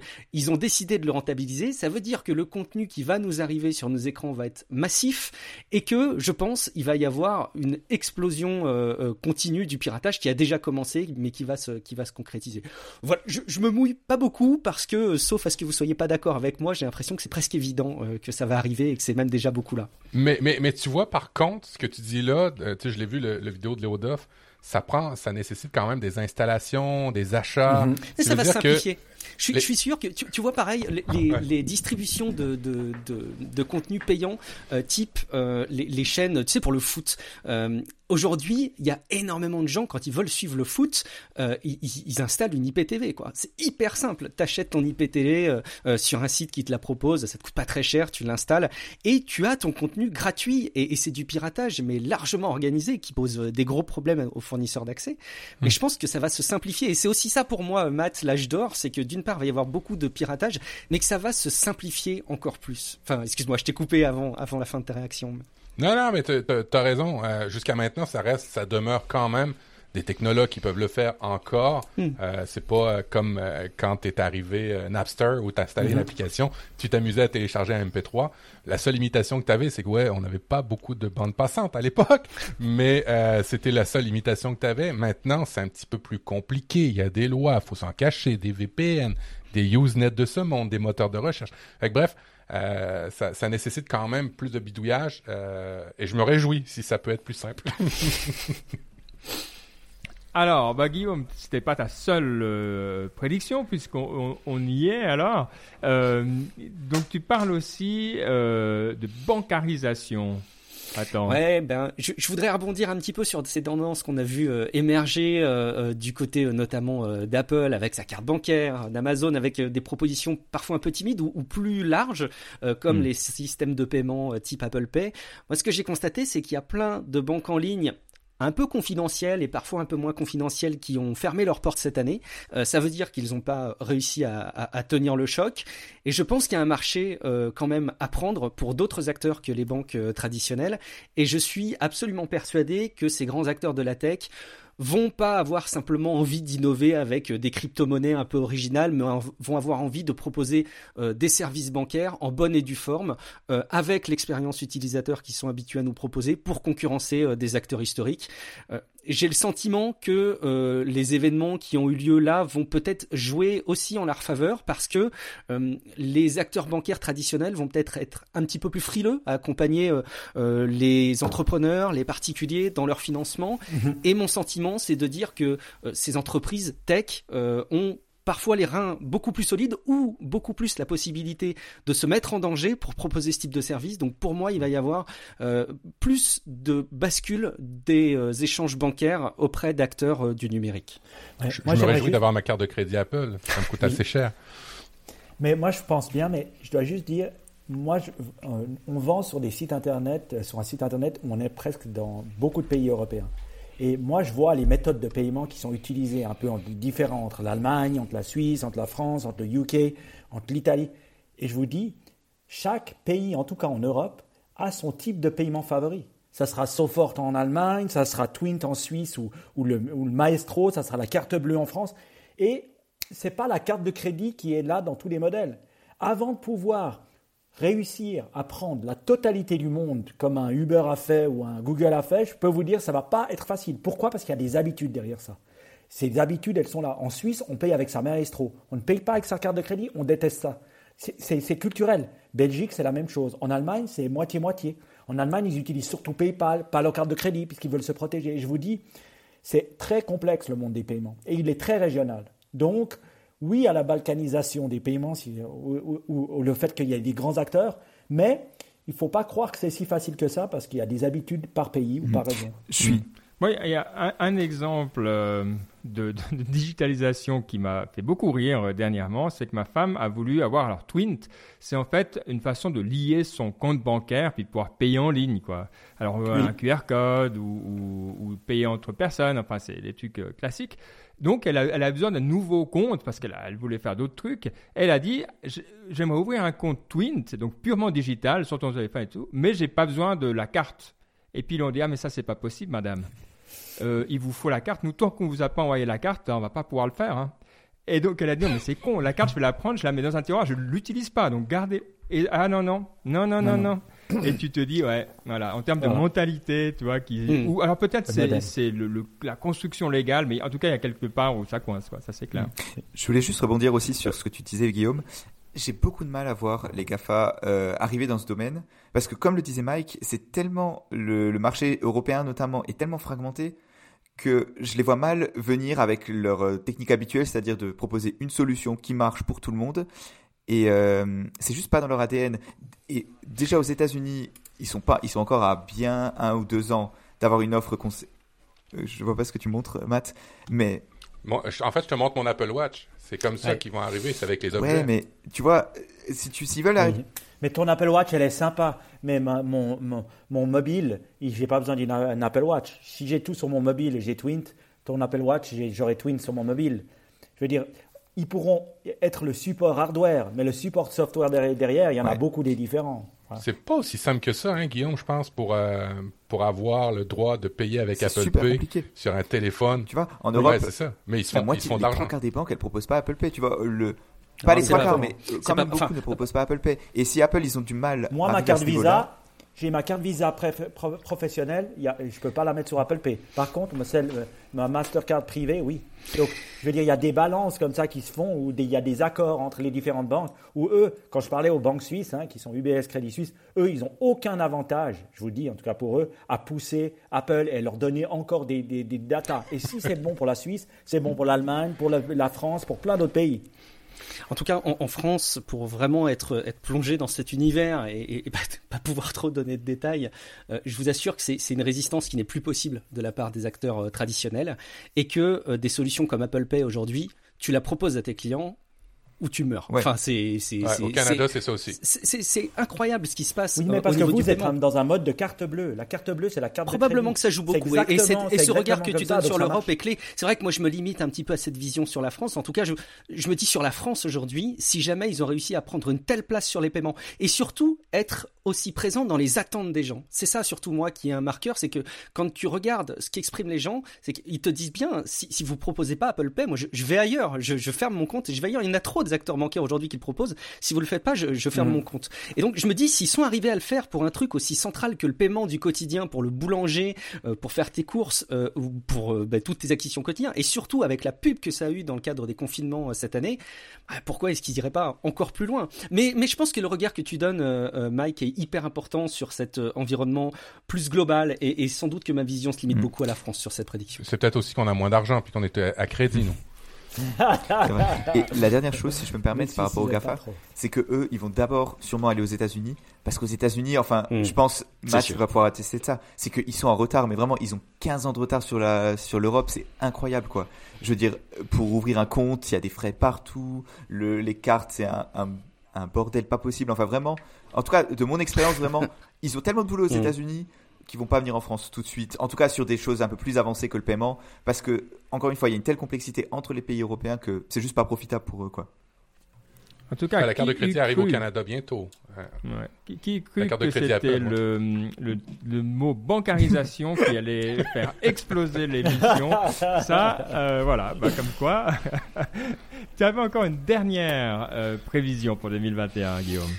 Oui, et, et je vais pas trop trop m'attarder non plus dessus parce que j'ai monopolisé beaucoup de temps, mais je pense que l'expérience de, de l'emploi, de la recherche d'emploi, du salariat euh, va être bouleversée probablement. Euh, alors là aussi, peut-être que je vois beaucoup ça en France, mais j'ai le sentiment quand même que euh, il y a quelque chose qui arrive aujourd'hui qui était inenvisageable il y a ça un ou deux ans, c'est de dire moi je veux un emploi à tel endroit. Euh, enfin d'ailleurs je m'en fiche de, de l'endroit où je bosse puisque je veux faire la majorité de mon boulot euh, à distance par numérique parce que je peux pratiquement tout faire en numérique. Je suis prêt à me déplacer une fois par semaine, euh, mais par contre, je veux pas forcément habiter euh, à Paris pour avoir le boulot reconnu. Euh, je veux rester en province pour avoir le cadre de vie qui me va bien. Et donc, ça va sans doute faire évoluer euh, l'équilibre entre les exigences des candidats à des, recrutements et euh, ce que vont pouvoir proposer les, entreprises.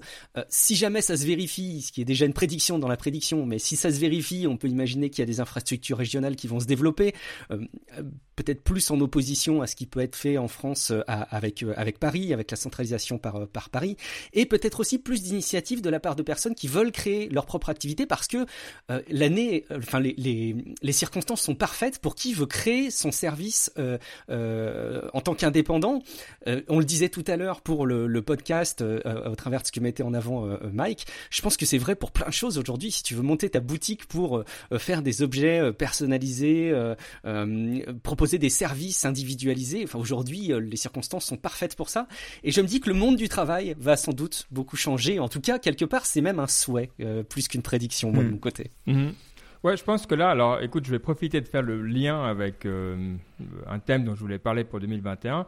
Effectivement, il y a un, une, une grande tendance qu'on a pu mesurer déjà maintenant, c'est que le prix de l'immobilier dans les villes a tendance, mhm. en tout cas, à stagner, si ce n'est à descendre dans certaines euh, régions euh, urbaines, pour augmenter euh, en périphérie ou dans les régions plus éloignées. Alors la question, c'est est-ce que ça va rester? Est-ce que les gens vont se trouver bien là? Est-ce qu'ils auront des opportunités à ce niveau-là?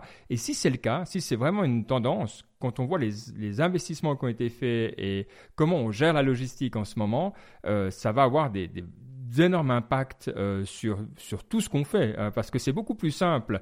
Euh, en ville, tu peux livrer n'importe quoi en une heure. je veux dire, on a la densité, on a la masse, tu peux mettre ton centre pas loin, tu vois. Par contre, si tout le monde habite loin, ils vont quand même vouloir être livrés, les consommateurs et consommatrices, rapidement. Et donc, tu vas devoir changer. Alors, il y a des opportunités dans les milieux typiquement où je travaille, comme les drones, parce que tout à coup, ça sert à rien d'envoyer en, en, ville, t'as pas besoin d'un drone pour faire de la livraison euh, d'un paquet. Par contre, quand mhm. tu es euh, plus loin, ouais, ça devient, euh, ça devient intéressant. Il commence à avoir des économies qui, qui, font du sens. Donc moi, je me demande, est-ce que vous pensez que, allez, on est au mois de juin l'année prochaine et il y a assez de gens qui sont vaccinés, mettons. Est-ce que vous pensez vraiment que cette tendance où on veut vivre plus loin des villes va rester ou est-ce que finalement on va revenir voilà à, à, à la moyenne? Je pense que ça va dépendre de l'âge. Moi, une chose. Enfin, en tout cas, moi, dans, mon, dans mes cercles et avec les gens avec qui je parle, personne n'a envie de vivre en, enfin, en banlieue. Je veux dire, les gens veulent toujours vivre en centre-ville. Et justement, le confinement et le et l'expérience en ce moment de vivre loin des gens et un peu plus reclus, bah, en tout cas, encore, encore une fois, c'est limiter un peu mes, mes cercles d'amis, disons. Mais vraiment, personne ne veut euh, s'éloigner des villes et euh, augmenter son commute. Ok, donc les jeunes, plutôt pas, les vieux. Moi, je dirais une chose. Je pense que, en termes de télétravail, 40% euh, ou deux jours par semaine sur cinq jours travailler depuis la maison, c'est quelque chose de given, si on veut bien, de mm. donner. Nous, on le voit, on le fait, on l'a mis en place, peut dire, on reviendra jamais en arrière de ces 40%. Mm.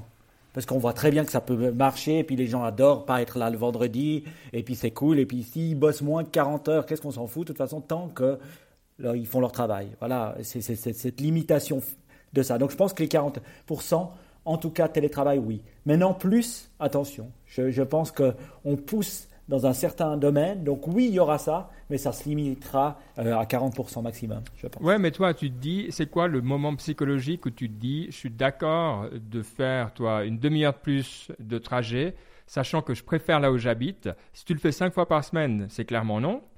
D'un coup, tu le dis, je le fais trois fois par semaine, c'est-à-dire qu'il y a quatre jours dans ta semaine où tu as un endroit que tu préfères.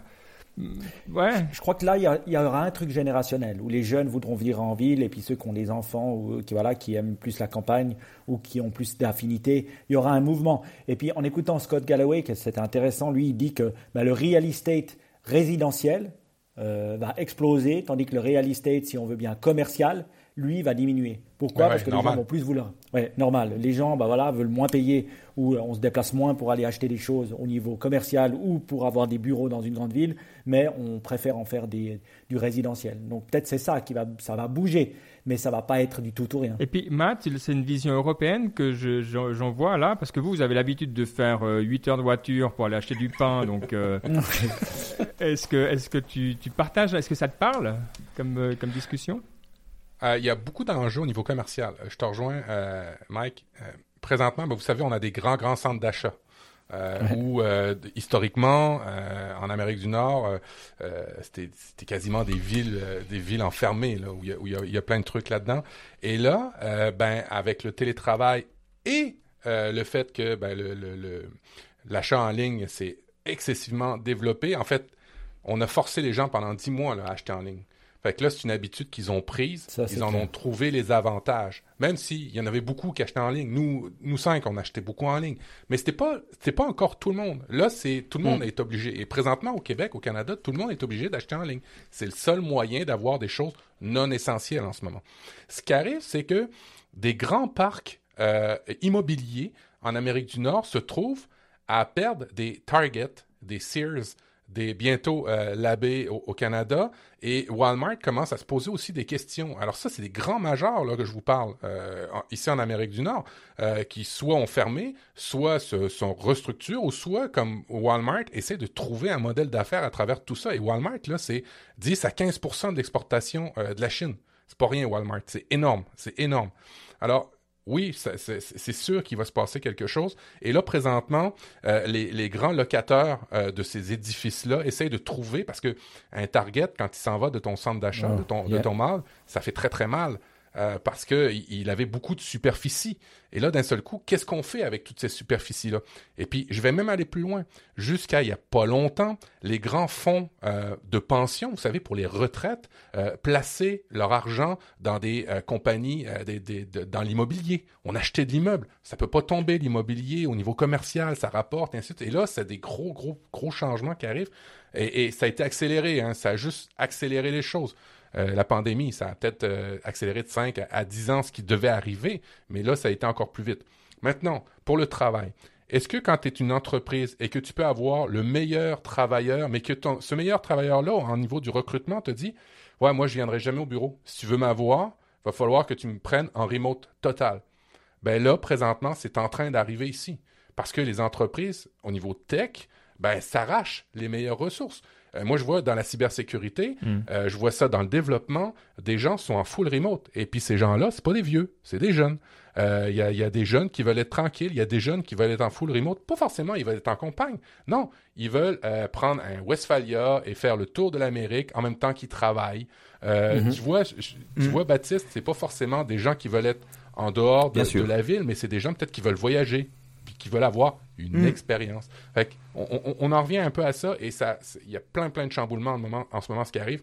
Et des grands portefeuilles d'immobilier en ce moment sont en train de vendre et de liquider du commercial parce qu'ils savent que ça va aller très mal tantôt, parce que les entreprises voudront pas forcément garder des grandes superficies, ça c'est normal, mais en plus de ça, ils vont se faire obliger par les employés, parce qu'ils veulent avoir les meilleures ressources, de avoir de moins en moins de superficie parce que le Intel que je veux avoir pour mon, mon entreprise de cybersécurité, je veux le meilleur parce que c'est lui que je vends chez mes clients. Ben lui, il veut jamais venir au bureau puis il veut faire le tour du Mexique pendant qu'il travaille, mais il est très performant pendant qu'il fait le tour du Mexique. Fait que tu vois, il y a plein de trucs qui arrivent euh, et oui, ça, ça, on est habitué de faire plusieurs kilomètres en Amérique du Nord pour aller dans des endroits, mais on aime aussi le confort. Mm. Le confort de pas avoir à se lever le matin, de pas être dans le trafic pour rien, euh, de pas polluer aussi. C'est un enjeu aussi, la pollution. Puis un autre truc, on oublie, mais les infrastructures en Amérique du Nord sont vieillissantes, comme en Europe. Mhm. Il faut les renouveler.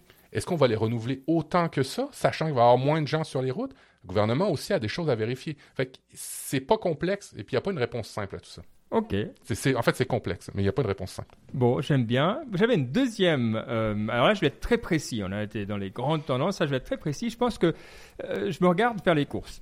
Et euh, je suis un bon bobo. Et en bon bobo, qu'est-ce qu'on fait? On achète bio. Parce que on veut faire quelque chose de bien pour Mmh. l'environnement. Donc on achète bio, on paye 30% de plus. Qui c'est qui est content? C'est la chaîne de distribution parce que les 30% vont directement dans sa poche alors que probablement le producteur touche pas un rond de plus et donc c'est la joie parfaite, tout le monde est content, en tout cas au niveau de la fin de la, du, du- du cercle. Et je me dis comment est-ce qu'on va faire payer le bobo un peu plus l'année prochaine? Alors un truc qui euh, le bobo va être euh, content de payer, c'est l'étiquetage carbone. À mon avis, ça va arriver parce qu'on va te dire ceci non seulement c'est bio, mais attends, regarde, avec, je peux te prouver que c'est carbone A, B ou toi, on va pas aller trop bas, euh, mais c'est plus cher. C'est plus cher, ah bah oui, c'est comme ça qu'on sauve la planète.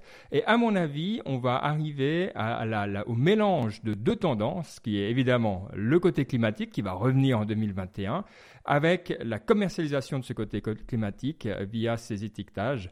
Donc euh, c'est très pointu, j'en ai pas encore vu, mais je me dis, tous les ingrédients sont là pour que, pour que ça arrive, il faut de la marge.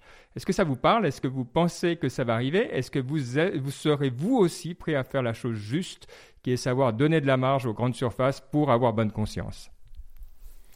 Moi, Je pense que oui, Ouais. mais je dirais juste, ça doit être fait au niveau du gouvernement.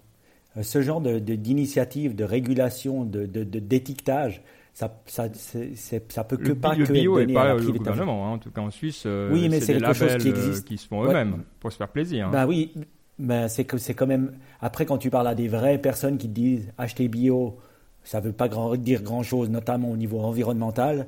Je veux dire, voilà, Oui. quand tu veux vraiment quelque chose que le consommateur auquel fait confiance, ça doit être un label reconnu et il doit être validé, il doit avoir des lois derrière. Donc, j'aime bien l'idée, mais c'est très long à faire ce genre de choses et c'est à des choses qui prennent plus 5 à 10 ans.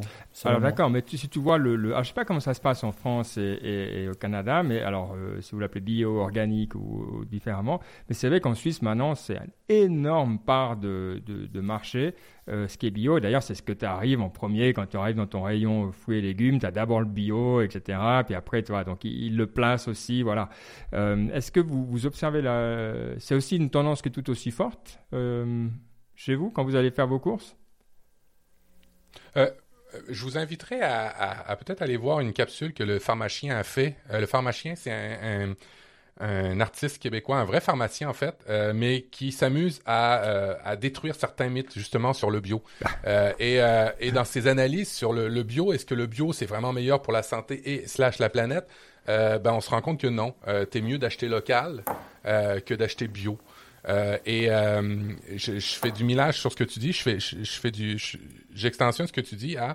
Nous, on s'est rendu compte pendant la pandémie qu'il fallait avoir avec les États-Unis puis euh, le, le Donald en bas qu'il fallait avoir une certaine autonomie alimentaire. Alors peut-être Mhm. que on va aller plus vers euh, une conscientisation d'acheter du local parce que euh, ben c'est mieux au niveau justement euh, ben, du, du, transport, de la pollution et ainsi de suite, plutôt que d'avoir une empreinte carbone. Fait on va peut-être y arriver à ce que tu dis, euh, mais plus local que d'avoir une espèce de certification carbone. Bon, ça, on l'a aussi. Hein. Le dernier truc qu'ils ont fait là où j'ai fait le magasin, c'est euh, pour les producteurs de montagne. Alors, tu vois, en Suisse, ça débouche.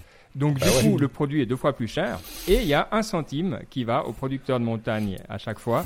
euh, en plus, donc c'est marqué dessus. Pour chaque fois que vous achetez ce truc, il y a un centime qui va. Donc, moi, je pense que c'est une tendance qui. Alors, c'est pas nouveau, hein, ça marche bien. Et donc, c'est pour ça que je serais surpris qu'elle n'arrive pas euh, au niveau du, carbone. Maintenant, je pense qu'on est tous d'accord sur le fait qu'il y aura probablement à boire et à manger là-dedans. On va finir ces prédictions pour 2021 avec euh, toi, Baptiste. Euh, comment vois-tu l'année à venir? Alors, j'avais deux prédictions. La première, c'est alors c'est dans la continuité de, des histoires de contenu et parce que c'est finalement c'est vraiment quelque chose aussi. On l'a pas eu dans le bilan 2020, mais je pense c'est finalement c'est quelque chose qui manquait 2020, ça a quand même été l'âge d'or du contenu, quoi. Je pense Netflix a explosé, Disney Plus a explosé. Enfin, ils ont atteint leurs objectifs de 2024 en 2020, ce qui est fou. Enfin, je pense qu'on peut dire 2020 ça a été l'âge d'or du contenu et je pense que 2021 ça va être encore plus l'âge d'or du contenu parce que ce qu'on ce dont on se rend compte c'est que le contenu de plus en plus c'est pas euh, comment dire, on, on, ne crée plus du contenu pour vendre le contenu, mais pour vendre un bundle, pour vendre un abonnement. Et c'est des sommes mmh. qui sont tellement énormes, c'est des investissements qui sont tellement grands, et on est tellement au moment où tout le monde met ses pions sur l'échiquier, où, Netflix met des films pour avoir des nouveaux subscribers, où HBO veut aussi avoir ses parts de subscribers, parce que tout le monde sait que finalement, on sera que abonné à un, deux, trois services, pas plus.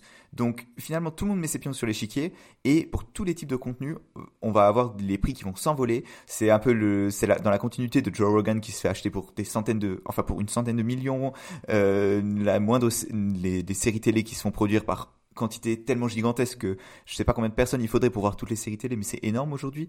Donc je pense que 2021, ça va vraiment être l'apogée du contenu euh, comme une feature finalement, où le contenu devient finalement uniquement un prétexte pour un bundle.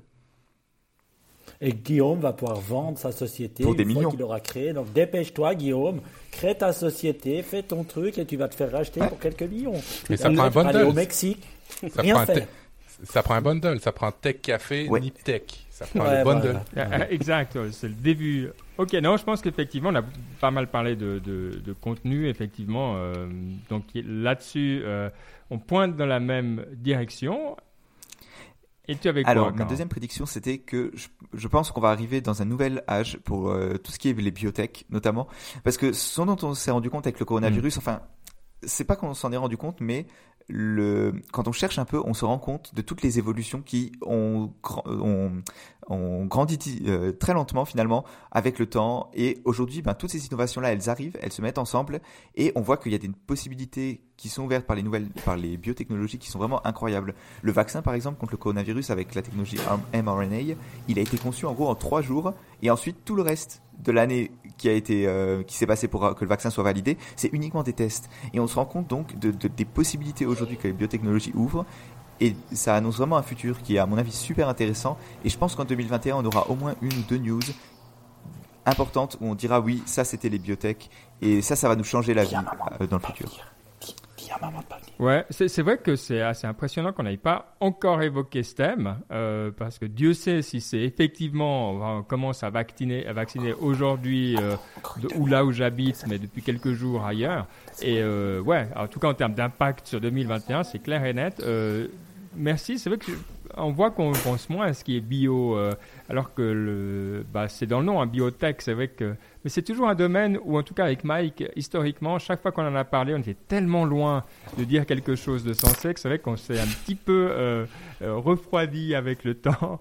Mais euh, tu as raison. Je pense que c'est quelque chose qu'il faut regarder. Il y a des très bons podcasts aussi là-dessus pour nous permettre d'avancer. Quelqu'un a des remarques sur le biotech ou vous êtes aussi un petit peu frileux sur ce thème-là? Je connais pas, hein. moi je connais pas. Ah ouais, c'est ça. Bon, bah allez, 2021, euh, en tout cas, euh, on, va, on va avoir un œil dessus, voir si on arrive à dire des choses euh, dans ce sujet-là. Bon, je vous propose de passer la main d'arriver à la dernière partie de cette émission, qui est la partie inspiration, où on va parler effectivement de mots, de, de livres et d'autres choses importantes pour passer une très belle année et réfléchir. Alors Mike, c'est à toi. Oui, c'est à moi et on va devoir aller assez vite. Vous savez pourquoi plus Parce qu'il me reste seulement 18% sur mon Mac. Donc je commence à stresser et me dire que je ne vais pas réussir à finir. Donc au soleil mais sans batterie. Un dit au soleil mais sans batterie malheureusement. Voilà, c'est ce qui est arrivé.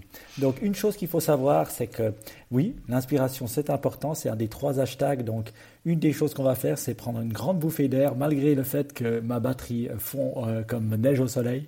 Et euh, l'idée c'est quoi? C'est que vous vous souvenez peut-être certains d'entre vous euh, qu'on avait défini un mot pour 2020. Quel, et donc chacun d'entre nous va un dire son mot pour 2020 et en quoi il l'a vécu pendant cette année, et deux, va donner son mot pour 2021. Donc voilà, on va commencer comme ça et un peu euh, dans cette partie inspiration. Euh, qui veut commencer par donner son mot? Allez Guillaume, tu commences. Eh ben c'est parfait parce que euh, je suis probablement celui qui avait le plus mal défini son mot, puisque j'avais dû dire d'ailleurs quand on avait enregistré que je le donnerais plus tard parce que je ne l'avais pas encore défini. Et en fait l'année 2020 a été à titre personnel, en plus de ce qu'on a tous vécu, tellement catastrophique et chaotique que du coup je vais plutôt m'orienter sur 2021 pour vous dire quel sera mon mot parce que je me souviens même pas de mon mot 2020. Je pense que c'était peut-être construire, mais c'était c'était vraiment pas assumé. Et quand on se rappelle pas de son mot de l'année passée, c'est vraiment qu'il faut il faut l'oublier totalement, je pense. Très bien. Et ton mot pour 2021 sera Pour 2021, du coup, pour ces mêmes raisons, ce sera, et vous m'inspirez beaucoup euh, là-dedans euh, dans Niptech, c'est les fondamentaux. Je veux euh, être sûr d'avoir les bonnes bases. Il y a quelque chose qui a été un signe important pour moi cette année, et non pas un signe noir comme l'a été le Covid, un signe S-I-G-N-E, c'est que je me suis plongé pour la première fois dans un livre que vous avez recommandé il y a de ça longtemps, qui est Sapiens, une brève histoire de l'humanité, qui a été pour moi un révélateur en, regard que je pouvais porter sur tout ce qui se passait euh, toute cette année, mais même tout ce qui se passait à titre personnel, professionnel. Euh, ça m'a permis de prendre énormément de recul et je pense que je manque de ces grands fondamentaux, alors comme Sapiens, mais comme peuvent l'être plein d'éléments culturels. Par exemple, j'entends bien qu'il y a certaines références culturelles cinématographiques de base que je n'ai pas et j'ai trop le sentiment, euh, notamment cette année, d'être débordé, de pas me retrouver dans mes repères, de pas arriver à m'organiser. Et donc j'ai envie de reprendre les choses à leur base et de revoir mes fondamentaux. Donc ce sera mon orientation 2021. Euh, très beau, très beau. Excellent. Je crois que j'avais entendu Ben une fois avoir retour aux fondamentaux une année et ça avait été une bonne année pour lui. Ah ben j'espère qu'elle sera aussi bonne pour moi. Franchement, ouais, tu fais plaisir. Très très bon, très très bon choix. Alors Ben, vu que tu parlais, allez, ton mot, ton mot pour 2020 et celui du 2021. Alors 2020, persévérance, parce que, alors je je pensais pas si bien dire, euh, mais euh, voilà, c'était parce que étant, dans la fonction publique, dans la, la transition, il faut tenir. C'est un jeu à longue durée et on peut pas lancer des projets et puis se dire dans six mois c'est plié. Donc il faut vraiment avoir un truc que j'avais pas vraiment, euh, venant aussi bah, de milieux plus informatiques, on va plus vite, et, de voilà, de, milieux qui ont, des visions à plus court terme. Et je dois dire que du coup, oui, je l'ai vraiment vécu euh, intensément, pas comme je pensais, mais euh, il y a beaucoup de projets qu'il a fallu tenir, avancer beaucoup plus lentement, mais avancer quand même, rappeler à tout le monde qu'on veut aller, et, et donc il s'est concrétisé très bien. du coup, mon mot pour 2021, c'est enthousiasme. Parce que je crois que l'autre truc qu'il ne faut pas oublier, c'est que oui, je vois la persévérance est là, mais des fois, on oublie de se réjouir de ce qu'on fait. Et un petit peu cette année, c'était le cas. Et à la fin de l'année, j'ai eu un peu cette réalisation en me disant non mais je travaille dans un milieu qui est génial avec des gens que je considère qui sont intelligents, qui sont sympas, euh, où je peux avoir de l'impact. Et puis j'oublie de le dire, euh, j'oublie de le partager parce que voilà, je travaille dans un milieu où c'est un peu gris, euh, il fait bon ton de pas se réjouir. Eh ben tant pis, moi je vais me réjouir, je vais ramener ça. Maintenant que je sais que je suis ah persévérant, je vais ramener l'enthousiasme. Et ça c'est pour 2021. Sublime. Et toi, euh, Baptiste Alors, je sais pas, je crois pas que tu avais un mot pour 2020, mais quel est ton mot pour 2021 Effectivement, j'ai pas de mot pour 2020 parce que j'étais pas passé sur le grill euh, comme aujourd'hui. non, mon mot pour 2021, c'est choisir. Alors, pour raconter l'histoire, au début, je voulais mettre euh, prioriser parce que j'arrive dans une période de ma vie où j'ai plus de choses à faire que je n'ai le temps pour que je n'ai de temps pour les faire. Et donc, je m'étais dit oui, Bienvenue dans le club. Euh, il faut il faut mettre les priorités. Il faut et en fait, je me suis rendu compte que même ça, finalement, c'était pas la, bonne approche. C'est plus qu'il faut que je choisisse dans quoi je veux m'investir c'est plus une, disons un cheminement qui doit être a priori où je me dis ok qu'est-ce il faut que je choisisse plus ce que je veux faire que je contrôle mieux ce que je veux faire dans quel vers quel dans quel chemin je vais aller. C'est aussi une période où ben je choisis beaucoup dans quoi je veux me spécialiser dans quoi je veux ouais dans quoi juste je vais investir mon temps. Et donc je pense que ouais choisir c'est c'est bien de vraiment être conscient de faire les choix et de pas se laisser imposer les choix finalement Choose wisely, uh, uh, wisely, young Padawan. Je crois que c'est notre bébé Yoda qui dit ça normalement. C'est beau. Et spoiler, pas de spoiler, attention. Ah, ah, spoiler, arrête. On déteste. C'était dans le Star Wars il y a, il y a 30 oui, ans. Oui, bah, je l'ai pas vu encore, tu vois. Ah, merde. Bon.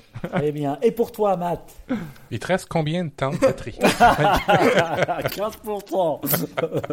bon, euh, alors, j'ai mes trois mots depuis plusieurs années. Oui. Aimer, partager, apprendre.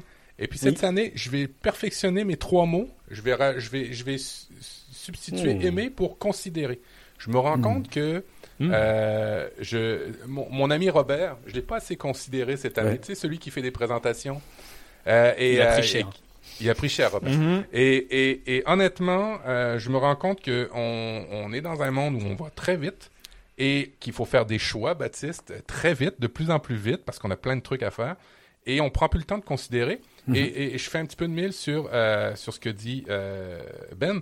On n'a plus le temps d'être positif parce qu'on n'a plus le temps de prendre le temps de ah ben ouais, c'est bien ce qu'on a fait. Ouais, oh, hey, c'est une bonne année. C'est une bonne année.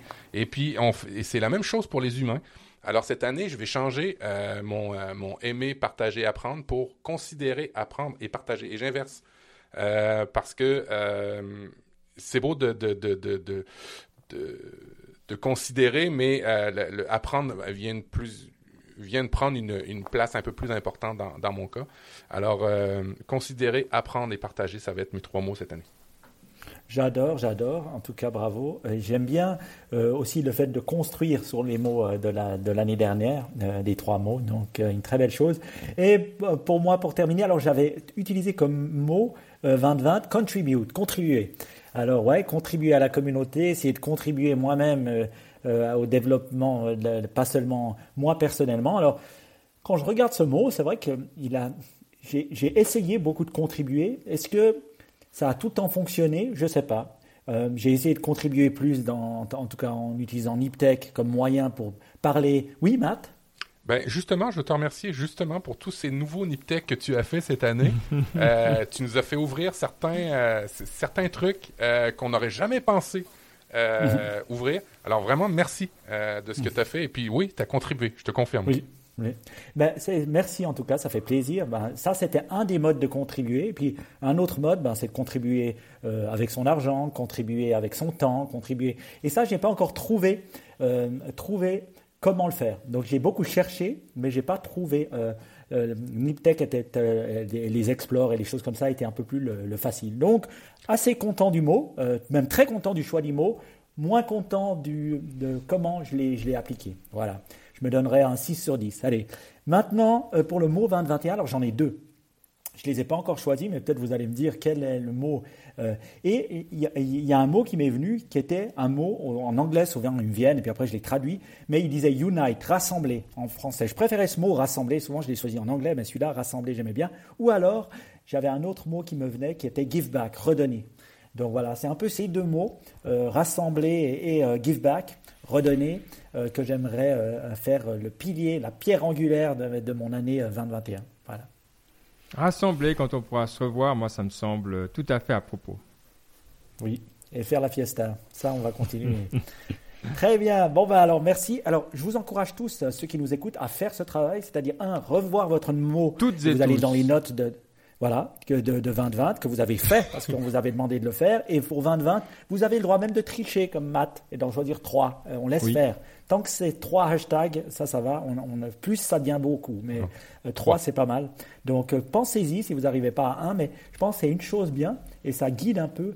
euh, ça permet de guider votre année. Et n'oubliez pas, vous allez, quand, euh, on postera cette émission avant la fin de l'année. Donc, c'est le moment clé euh, qui va décider comment vous allez euh, commencer cette nouvelle année 2021. Voilà. Alors, euh, la dernière partie avant, vous savez, la citation, c'est un peu les contenus qui nous ont vraiment parlé. Alors, je vous parle de contenus qui nous ont vraiment transformés. Hein. Je ne vous parle pas d'un petit truc qui, s'est passé. Donc, chacun d'entre nous va, va, trouver un à deux contenus qui nous a vraiment parlé cette année. Qui veut commencer? Allez, Baptiste. Alors, je voulais je n'avais pas eu entendu ton introduction sur le fait qu'il faut vraiment que ce soit le contenu qui nous ait le plus transformé. Donc, je vais, je vais expliquer un peu l'exercice.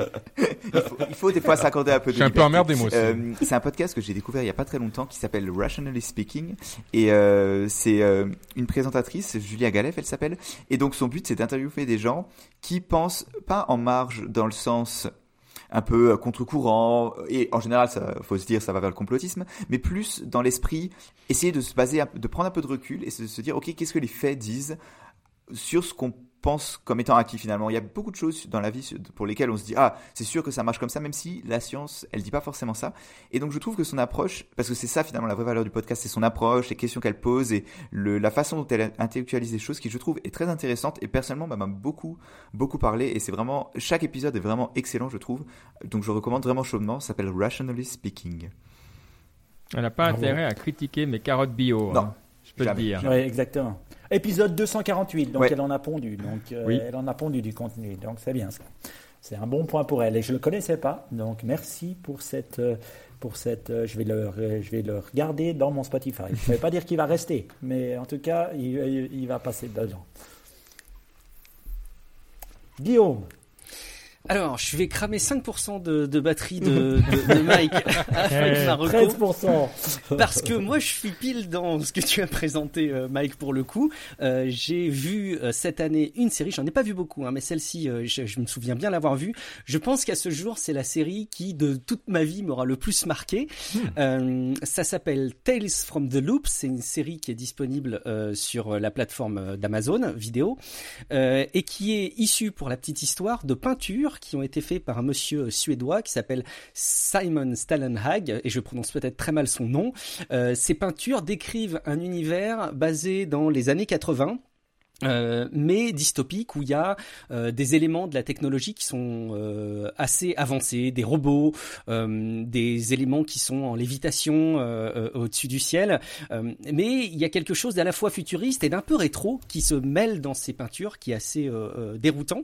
Et quand on regarde d'ailleurs ces peintures à ce monsieur, on a l'impression de voir quelque chose de figé, mais qui raconte une histoire et on peut s'imaginer ce que se disent les personnages, ce qu'ils pensent, et se créer notre propre histoire. Et donc la licence de ces peintures a été acquise pour faire la série qui s'appelle Taste from the Loop, euh, que je recommande vraiment très chaudement à tous ceux qui sont prêts à ingurgiter du contenu format long, parce que les mm. épisodes peuvent avoir, comme on aime à le dire, parfois des longueurs. Moi, ça m'a pas gêné du tout.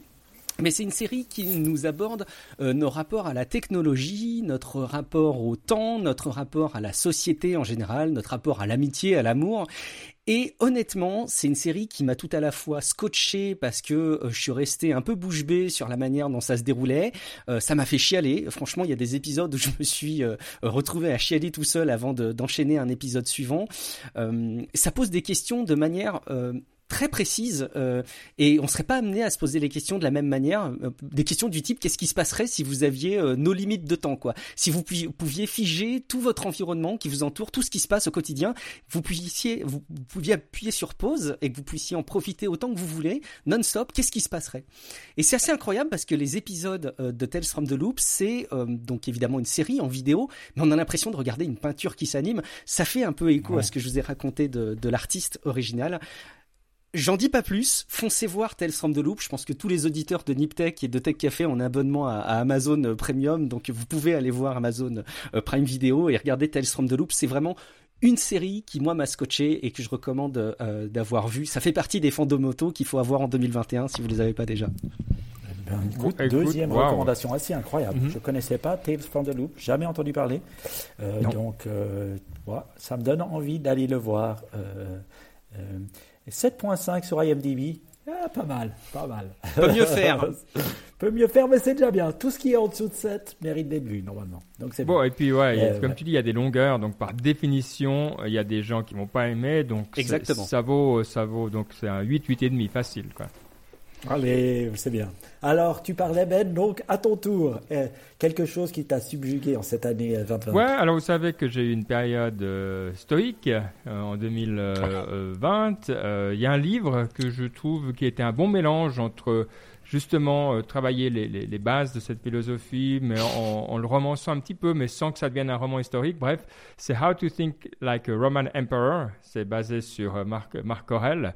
Et euh, je trouve que c'est une introduction vraiment euh, agréable euh, et, et, riche. Donc euh, voilà, euh, c'est vraiment un, livre que je recommanderais euh, chaleureusement à toutes les personnes qui ont envie de faire une sorte de voyage philosophique, de, surtout voilà dans une période où on a besoin de persévérance. Donc là là-dessus, ça travaille là-dessus. Et puis l'autre, c'est The Art of Learning dont j'ai parlé. Et plus que le livre, alors le livre, il, il est utile pour se dire, réfléchir comment on fonctionne. Euh, et il y a plein de, si on le lit vraiment en disant voilà, c'est une personne qui parle de ce qu'elle fait elle, mais d'essayer de pas euh, appliquer forcément les mêmes choses, mais de se dire mais moi voilà comment ça nous parle? C'est un dialogue avec ce livre que j'ai eu moi qui m'a beaucoup plu euh, et que je recommande aussi chaudement. Donc voilà, dans cette période où on avait du temps pour apprendre, en tout cas moi j'en ai eu, donc j'ai appris plein de nouveaux trucs. ça m'a beaucoup plu et beaucoup parlé.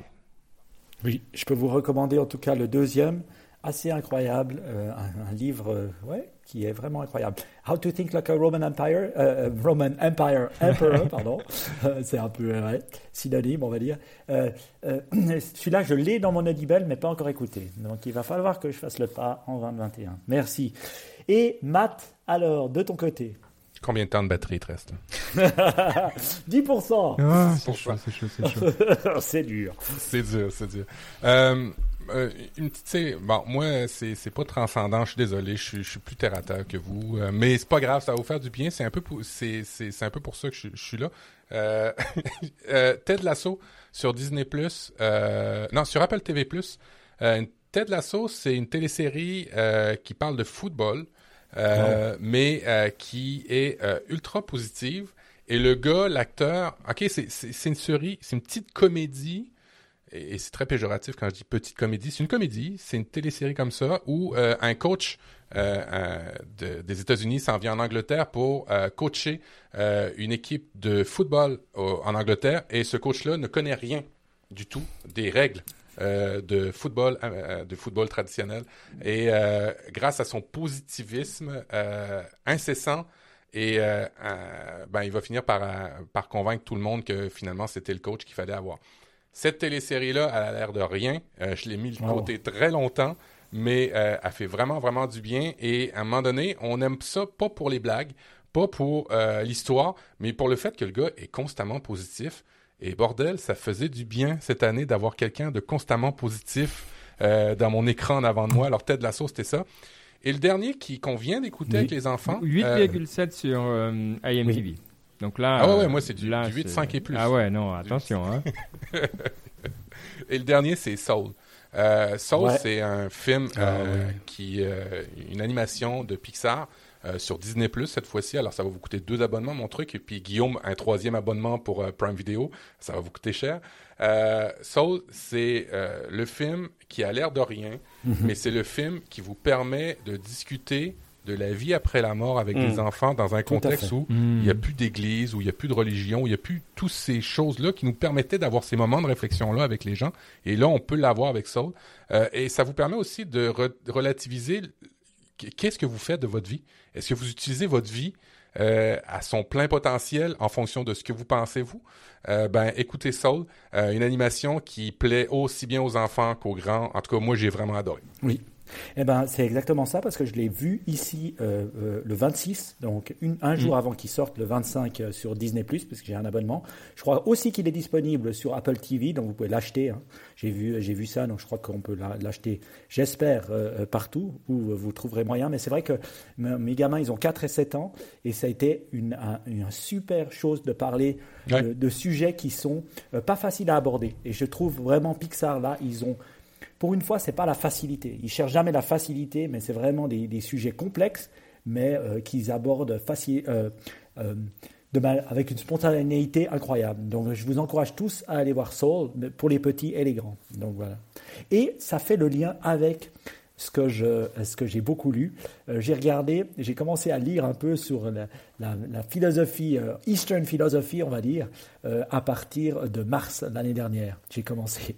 Et si, vous écoutez la, la philosophie plus Eastern philosophy, comment on dit ça en français Orientale orientale. Euh, Soul, c'est le film que, dont tu parles est totalement tiré de ça. Hein. Tout, c'est pas forcément, euh, c'est, tiré de cette philosophie-là. Et moi, j'ai commencé par Autobiography of a Yogi et j'ai continué en écoutant la Bhagavad Gita euh, en audiobook. Et je peux dire, je recommande à tout le monde de le faire. Pourquoi? Ça ouvre l'esprit différemment. Je pense que c'est une philosophie qui est plus qu'on entendait beaucoup parler dans les années 60 par nos parents ou par les parents de nos parents ou des choses comme ça. Mais là, elle fait beaucoup de sens. Donc, euh, je crois que vraiment ça, ça. Après, j'ai vu, j'ai lu, j'ai regardé juste avant de venir, j'ai lu 11 ou 12 livres dans, dans le domaine depuis le début. Donc, à chaque fois dans Niptech, j'en parlais. Maintenant, j'en parle plus parce que sinon les auditeurs en ont marre. Mais euh, c'est cool, c'est cool à lire et c'est vraiment euh, ces deux choses pour commencer, c'est bien. Donc, c'est simple. C'est facile d'accès, il ne faut pas croire que c'est trop, trop complexe pour le commun des mortels. Et puis allez-y. Donc Autobiographie of a Yogi et Bhagavad Gita et vous pouvez rajouter Soul dessus parce que c'est exactement dans la même lignée. Voilà. Très bien. Bon, bah écoutez, je suis assez. Euh, il, reste, il me reste 8%. Donc euh, il, reste, il reste 8% pour parler de la côte. on va commencer. Alors il y en a deux. Il y en a une que j'ai mis et une que tu as mis, Matt. Alors on va commencer par celle que tu as mis, la citation. Et pourquoi? Ben, ça vient de Ted Lasso. Là-dedans, il dit relever un défi, c'est un peu comme monter à cheval. Si vous êtes à l'aise pendant que vous le faites, vous le faites probablement mal. Et, j'ai adoré cette citation-là parce que euh, je trouve que c'est effectivement vrai. Euh, si tu fais un défi et que tout va bien, c'est parce que c'était pas un défi pour toi. Et puis, euh, c'est tellement, tellement important de se mettre en danger dans la vie parce que c'est là où vous apprenez des choses. C'est là où euh, vous, vous apprenez des choses sur vous. Vous apprenez des choses aussi. bref, j'ai vraiment tellement aimé cette, cette citation-là de Ted Lasso dans, dans, dans l'émission. Et c'est plein de petites perles comme ça, naïves, mais tellement drôles dans Ted Lasso. Très bien. En tout cas, en plus, ça fait sens dans l'année qu'on a vécue. Si on voulais pas sortir de notre zone de confort, on y a été obligé. C'est ça. Donc ça, c'était une bonne chose.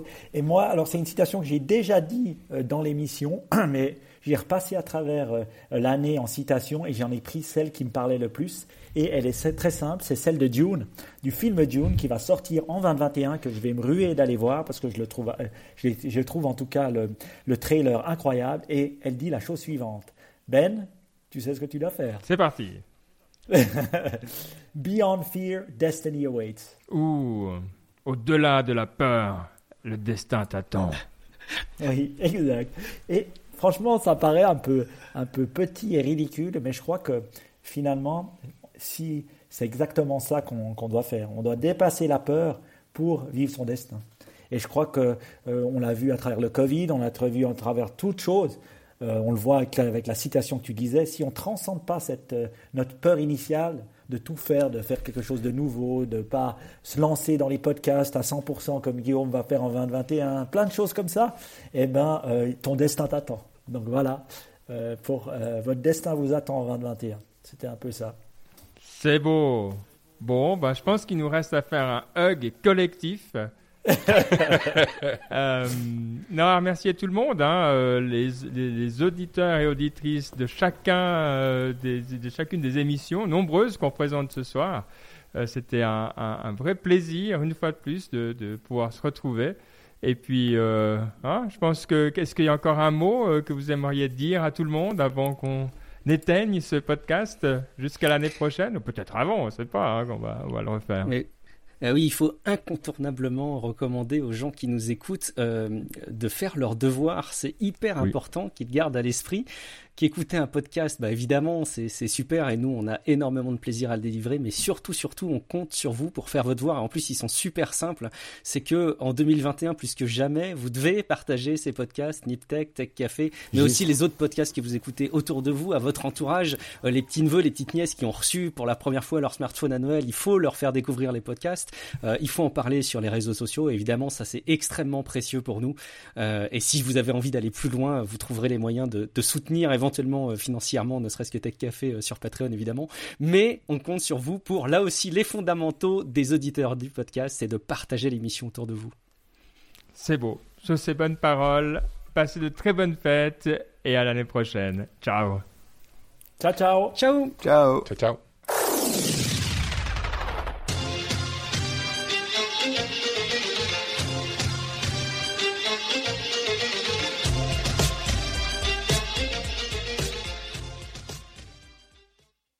Bon, émission- bravo. On a un bon deux heures. d'amour. quand même, hein. Ouais, t'as deux heures. Deux heures. Vous savez, je crois que c'est l'émission la plus longue qu'on a jamais faite. Tu dis ça à chaque année. c'est ce que je me disais. Et je, et je me disais aussi que la manière dont Ben avait traduit la quote de Mike était à peu près la même intonation que ce qu'il avait fait euh, comme première traduction la première fois que tu l'avais dit. De mémoire, il faudra vérifier, mais je serais pas surpris. Il y a une constance hein, dans le podcast. Il y a une constance, tant mieux. Il l'a fait avec la même envie. C'est bien.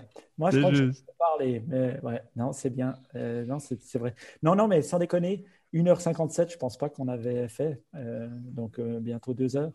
Voilà. Et on laissera ce bout-là. hein. Oui. Si, nous- si on l'enlève, on se fait, on se fait disputer par les auditeurs. ça, c'est clair. Maintenant, c'est que voilà, Euh, il n'y a plus qu'à trouver euh, euh, la. la, la- la- Fallait pas couper la piste, c'est ça? C'est pas Ouais, grave, je reprends de, je reprends Zoom. de Zoom, c'est pas de. Zoom. Magnifique. Et puis, il faut envoyer à info at niptech.com les pistes. Très bien. Je m'en charge tout de suite. Puis le titre, ça va être quoi? Alors, soleil, mais Matt- sans batterie C'est ce que Matt avait proposé. et J'aime beaucoup, franchement. C'est parce que ça a un peu fait fil rouge à la fin. J'aime beaucoup. Ouais, départ. Départ. De quoi? Au soleil, mais sans batterie. Au soleil, mais c'est matrice, c'est long. C'est pas grave, on n'a pas, on va pas mettre les thèmes après, de toute façon. Fais, fais ça en emoji. Au soleil sans batterie. Mais j'enlèverai le mais alors. Voilà, exact. Négatif. Voilà. Au Au Au soleil. soleil, sans batterie. Soleil beau. sans batterie. Oui, c'est ça, c'est bien. C'est bien, c'est bien. D'ailleurs, je dois juste euh, enregistrer parce que sinon, ça va pas le faire. On est de Oui. combien? 388. Alors, j'espère que ça va le faire. 5%. Mais toi, un chargeur, c'est un concept. euh, Ouais, mais je l'ai- tu sais, je me suis fait. J'ai perdu ma batterie. euh, ma- moi- mes, euh, en arrivant, ils ont perdu ma ba- mes, mes, mes, mes Ah oui, bagages. avec dans des le bus. emojis, oui. Ah oui. Mais qui, dans le bus, pas dans l'avion. Et donc, j'ai tout perdu. Donc, voilà, j'ai appris à vivre sans. Mais est-ce qu'ils vont te les retrouver ou euh, c'est Non, non, non. Oui, euh, la, la- à la République dominicaine, quand tu, si, si ça part comme ça, je veux dire, les gens, euh, ils, ils te le prennent à juste titre. Donc, euh, mais j'ai perdu donc mon chargeur et puis le micro.